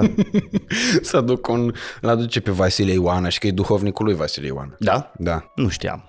Uite, aflu și eu lucruri. Se duc acolo la, la biserică, lângă, cum se cheamă, unde sluj, sluj, uh, sluj, unde Unde are slujbă. Unde e rezident Da. părintele Vasile, cum se cheamă? E lângă m, Acolo local, o să, lângă da, stadion. știu la universitate unde și Emi o să se cunune cu Mădălina și o să fiu naș, deci știu Ah, că tot la, acolo mergeți, da. tot la dânsul. Da. Da. Dar e fain, Dar nu mie îmi place mult Vasile Ioana. E, cred Da, că e da, cel da. mai fain preot pe care... Bă, nu știu, nu i-ai întâlnit tu pe toți, dar cred că da, din ce din spațiu public și faptul că ai văzut niște filmări cu el, chiar este un om. Că mie mi se este un- pare super cool așa. Când am fost la Da. podcast, când am oprit camera, a început și ne povestea, dar povestea exact pe limba noastră. Pe Pe lim- lim- Foarte mișto. Adică Da. transmitea exact învățătura care trebuie în maniera care trebuie ca să ajungă la Să creier. fie pe înțelesul tuturor sau pe înțelesul tău, că probabil el se mulează foarte bine pe Mhm. uh, interlocutorul pe care îl are sau știu eu, pe cel care cere sfatul, știi? Și Exact. Te, te vede, adică eu dacă cu mine ar fi vorbit în termeni de ăștia de păcănele și... Bă, da, eu mulțumesc lui Dumnezeu că am, sunt bine și că n-am, și chiar dacă am făcut uh, am făcut asta, am făcut-o, nu mi-asum, uh, nu-mi pare rău, nu, chiar nu chiar nu-mi pare rău, pentru că putea să te apuce nebunia asta, că asta te apucă la orice vârstă, că și vorbeam între, că am mai luat și pauză de o țigară, vorbeam între că sunt oameni în vârstă pe care până la 60 de ani poate n-au avut nicio treabă cu asta și te apucă la 60 de ani, unde de bine de rău eu acum la 40 de ani mai pot să fac bani și să recuperez din ceea ce am pierdut și să pun bani deoparte, dar la 60 de ani când ai și pensia uh, mică și e doar pensie, nu mai poți să faci bani din altceva și tu ți-o cheltui acolo, e o problemă mai gravă decât uh, un puș care m, poate în câțiva ani se poate redresa și să-și revină și să scape de adicția asta și să fie un om mm. normal, știi?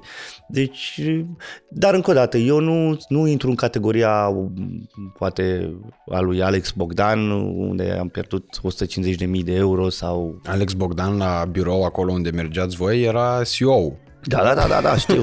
da. birou de ziua. eu, eram, eu eram în probe, dacă, dacă e să iau așa. Da, te, te, tu erai în uh, interviu de angajare. Da. Cum ar veni. Da, da, da, exact. Nu, dar eram, eram în probe. Da, când se întâlnea Consiliul de Administrație cu Alex Bogdan, cu Augustin Viziru și mai sunt, dar eu nu vreau să... N-am vorbit Da. niciodată despre nimeni. Îi aștept să vină el la podcast, să se destăinuie. Vorba lui domnul Nencione, o să facem podcastul ăsta, se va numi Roșu și Negru. Uh, Eu o să mă rebranduiesc, Stendhal o să mă cheme, nu mă mai cheamă Radu. Da. Și facem speciala.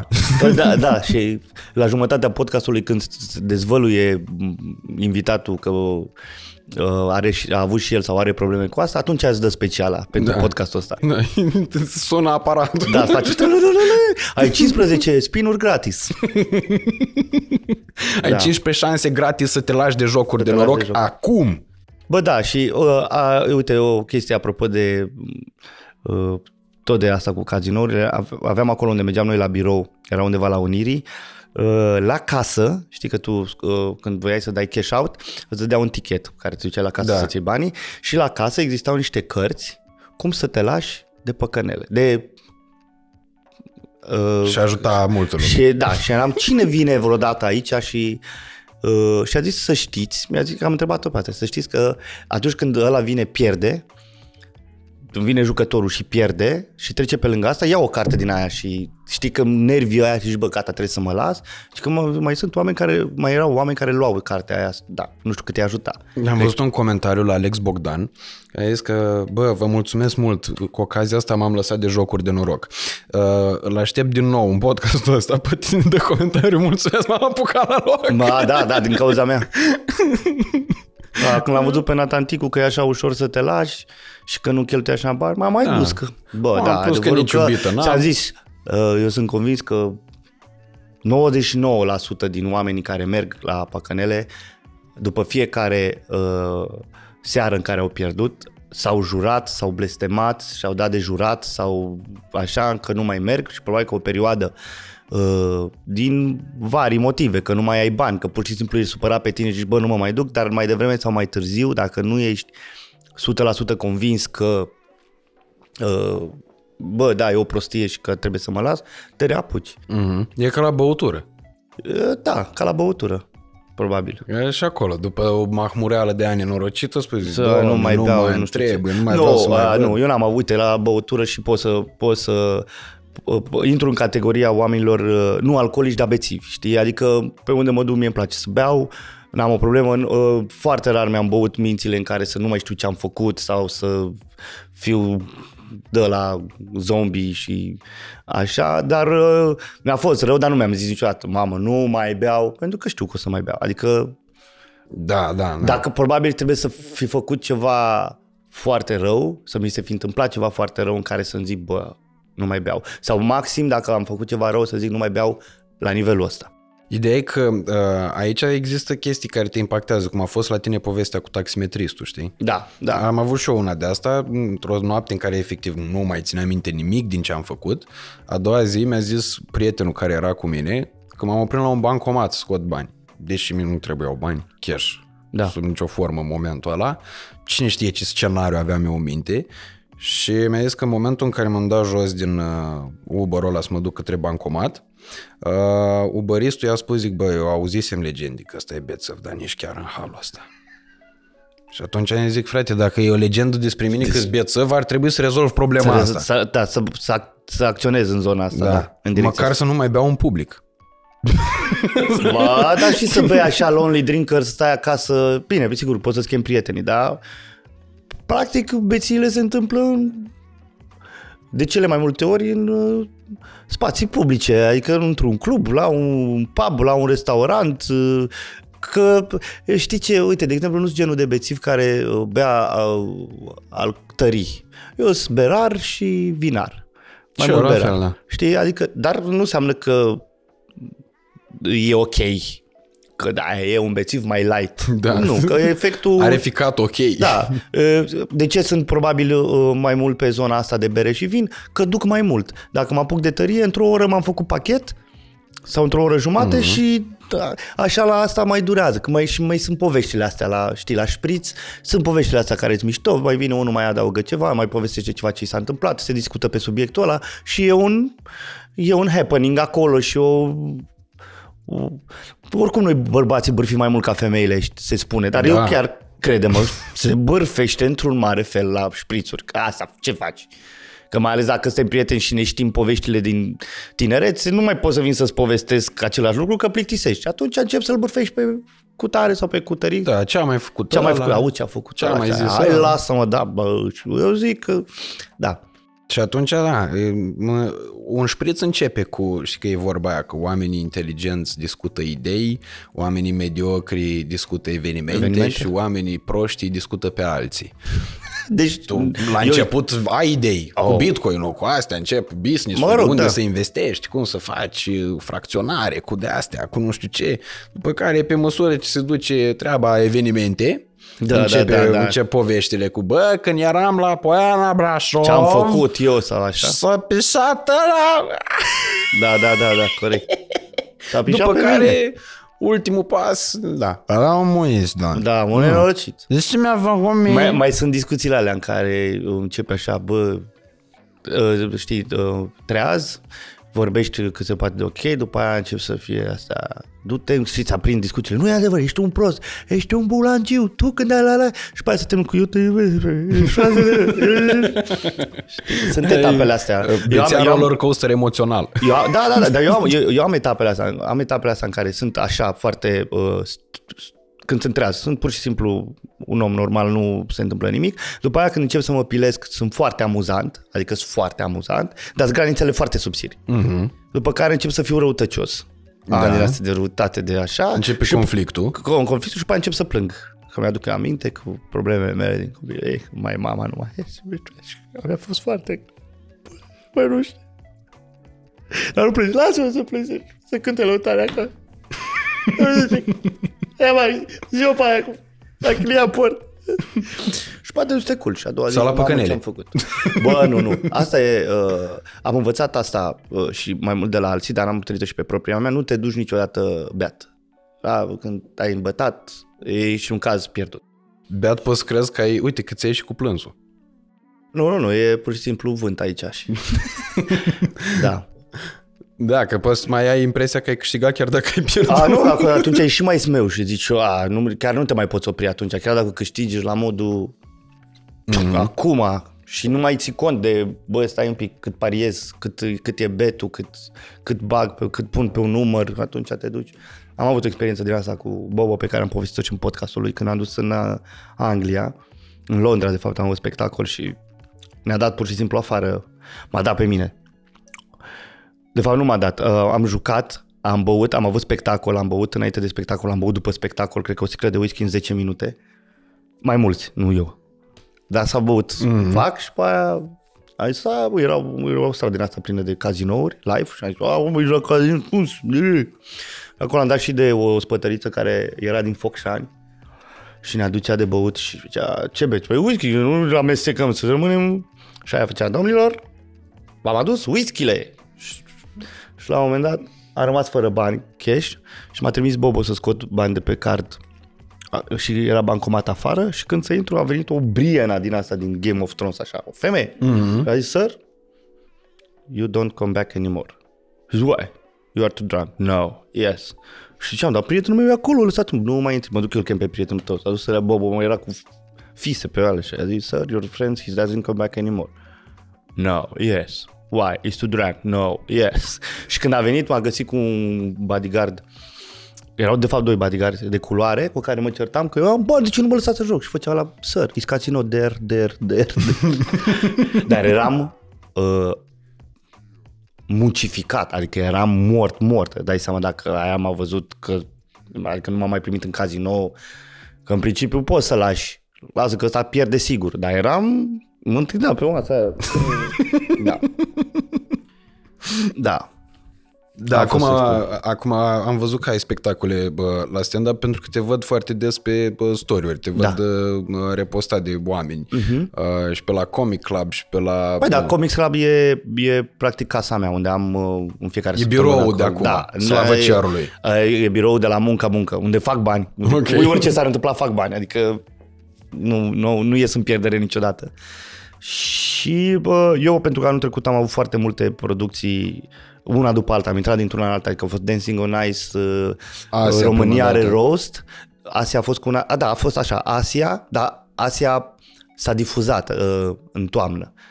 Deja eu uh-huh. am fost, fuse, filmasem, cu, Filmase în primăvară, vară. mai 2021. Da. Și s-a dat în toamnă, după aia 2022, iarna am început, iarna, ianuarie am început uh, Dancing on Ice, am ter...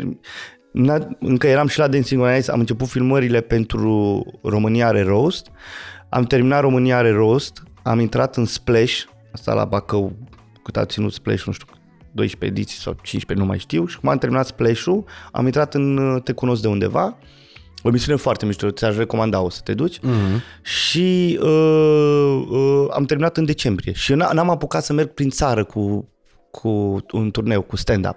Tot ce făceam, mai făceam în weekendurile în care prindeam aici în București. Și acum, pentru că nu mai am un proiect de sine stătător în televiziune, am început să merg prin țară. Am fost în UK vreo 10 zile și am avut vreo 9 spectacole în 10 zile. Am, uh, am deja puse Cum turnee. e, cum e în, în UK? Pentru Foarte că mie mi se mișto. pare că, deci ce am văzut la Bobonete și am mai văzut la Andra când am mai avut concerte Da. pe acolo, mi se pare că diaspora din, mai ales din Anglia, Germania, din, din de zonele Londra respective, este cea mai, cea mai ahtiată și un public foarte și avizat, adică și ș- nu, cum să zic, ș- urmăresc probabil foarte mm-hmm. mult în online uh, stand-up și probabil și ai umor ajută foarte mult și uh, sunt și neieșiți, dacă vrei, și stând ac- Dornici de România. dornici de, bă, să-l vedem pe ăsta și este un public absolut, eu aș face și e Comedy Store ăla care este o sală atât de bună, deci zici că râd pereți acolo, Mhm. plus că ei râd și mult mai ușor, uh, în sensul că râd și la glumite din astea care s- în mod normal sunt doar hm, în România te face să zâmbești, ei râd și îți dă o energie și este, este un spectacol absolut demențial. Și da, e, e, diaspora e un public foarte bun și consumator și dornic și ajută enorm uh, uh, energia pe care o primești de la ei pe scenă și dai și de 10 ori mai mult. Și Și cred că e o, o, e o realitate la care, bă, sigur, mulți deja s-au și adaptat, dar uh, trebuie să ne obișnuim cu ea. E o nouă realitate a unei Românii care e în afara României. da, da, da, da. Uh, Eu mă uitam și pe statistici. La noi aproape 40% dintre uh, privitorii podcastului sunt din, uh, din diasporă, majoritatea din Anglia. Adică sunt mai mulți Da. oameni din Londra Da. care se uită Da. la podcastul ăsta Sunt decât foarte din mulți. Iași. Am înțeles că e a patra, a treia. Uh, Cred că e cea mai mare comunitate de români acum în Anglia. Da, da, dar că în, în Anglia este a treia comunitate ca, pre, ca prezență. Ah, în, da, da, După indieni și, polon- și pakistanezi suntem noi, da, am da, depășit da. pe polonez. Da. Erau polonezii mai mulți decât noi, acum suntem noi mai mulți decât ei. Da, bine, oricum și acum lucrurile s- s-au cam stricat, dacă pot să spun așa, în Anglia și se găsește din ce în ce mai greu de, de muncă și uh, pentru că s-au scumpit foarte, foarte tare uh, cam toate. Uh, nici Amaz- Amazonul ăsta ține foarte mulți români în, în viață acolo, pentru că cred că peste 50% din români asta fac, Amazon. Mm-hmm. Și da, nivelul de trai acolo deja uh, a, a scăzut pentru că s-au scumpit foarte multe, adică se plâng inclusiv englezii care trăiesc acolo cu salarii absolut decente, pentru românii iar foarte greu. Și vorbeam, pentru că am fost acum, vorbeam și sunt foarte mulți care, de exemplu, acolo e 25 de lire biletul de intrare, pentru ei vii cu soția 50 de lire, mai dai pe Uber, mai și consumi ceva și sunt niște sute de lire pe care ei uh, la o lună de zile uh, înainte poate nu, nu contau atât de mult. Erau, bă, da, e 2-300 de lire, asta e și așa. Acum țin un pic de bani că s-au scumpit facturile, s-au scumpit pro, produsele în supermarketuri, energia, gazul și salariile sunt cam aceleași și atunci, da, Da, faptul că în continuare ei vin la spectacole de stand-up, vin la concertele da, mă... românilor de acolo, mi se pare absolut extraordinar. Pentru că a, asta mai au și ei. Mm-hmm. Pentru că uh, unii poate își permit să vină acasă de Crăciun, de uh, Paște, dar fiind și cheltuielile foarte mari, și poate nu, apuc, nu apucă să vină, vin la odată la 2 ani, când se întâmplă un eveniment din ăsta cu români care, nu știu, că e Smiley, că e Irina Rimes, că e Andra, că e Bobonete, că e uh, oricine mm-hmm. un magician, Tudor Robert sau așa, vin să-l vadă, că îi văd la televizor, iau cablu din uh, au uh, canalele din România le au pe cablul lor și atunci da, bă, mă duc să-l văd, e aici, a venit aici, când îl mai văd? Că în România când mă duc, mă duc oricum de sărbători și atunci nu se întâmplă nimic, că toată lumea, na, e acasă, mm-hmm. vrei să stai acasă cu familia. Da, asta, asta mi, se pare, bă, mi se pare foarte tare pentru că îi ține și pe ei conectați la, bă, cea, la bă, România da. și pe de altă parte bă, și bucuria bă, Da, și bucuria de a-i vedea live. mai mare acolo. Și absolut, absolut, absolut. Și ideea de Adică sunt foarte mulți care vin să facă doar o poză. Adică nu interesează atât de mult prestația cât își doresc să facă o poză cu tine să... Mm-hmm. Da. Uh, acum unde urmează să mai ai spectacole? Băi, am, am urmează turneu uh, uh, la început de aprilie am Cluj, Baia Mare, Bistrița, Satu Mare cu Raul Gheba și cu Andrei Ciobanu, după care o să mai am un Sighișoara Reghi în Sibiu pe la sfârșitul lui la sfârșitul lui mai, cred. Și o să mă duc chiar cu bobonete la Comedy Store pe, la sfârșitul lui mai 27, 28 la Comedy Store.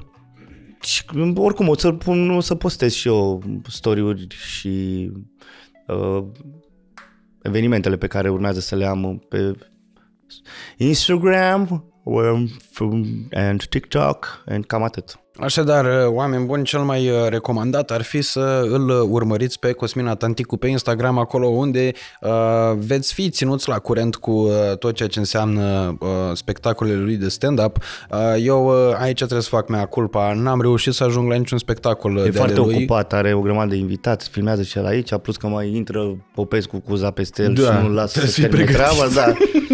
Ideea e că am primit uh, foarte multe invitații și foarte multe recenzii bune despre spectacolele lui Cosmin, uh, lui Cosmin și le-am primit de la oameni care uh, sunt destul de exigenți cu uh, umorul drept pentru care uh, pot uh, fără nicio urmă de uh, grijă și de, uh, nu știu, de frică să recomand uh, să-l, să-l vedeți, mai ales dacă vine prin orașele voastre și mai ales uh, în diasporă unde aceste uh, spectacole sunt mană cerească pentru românii de acolo.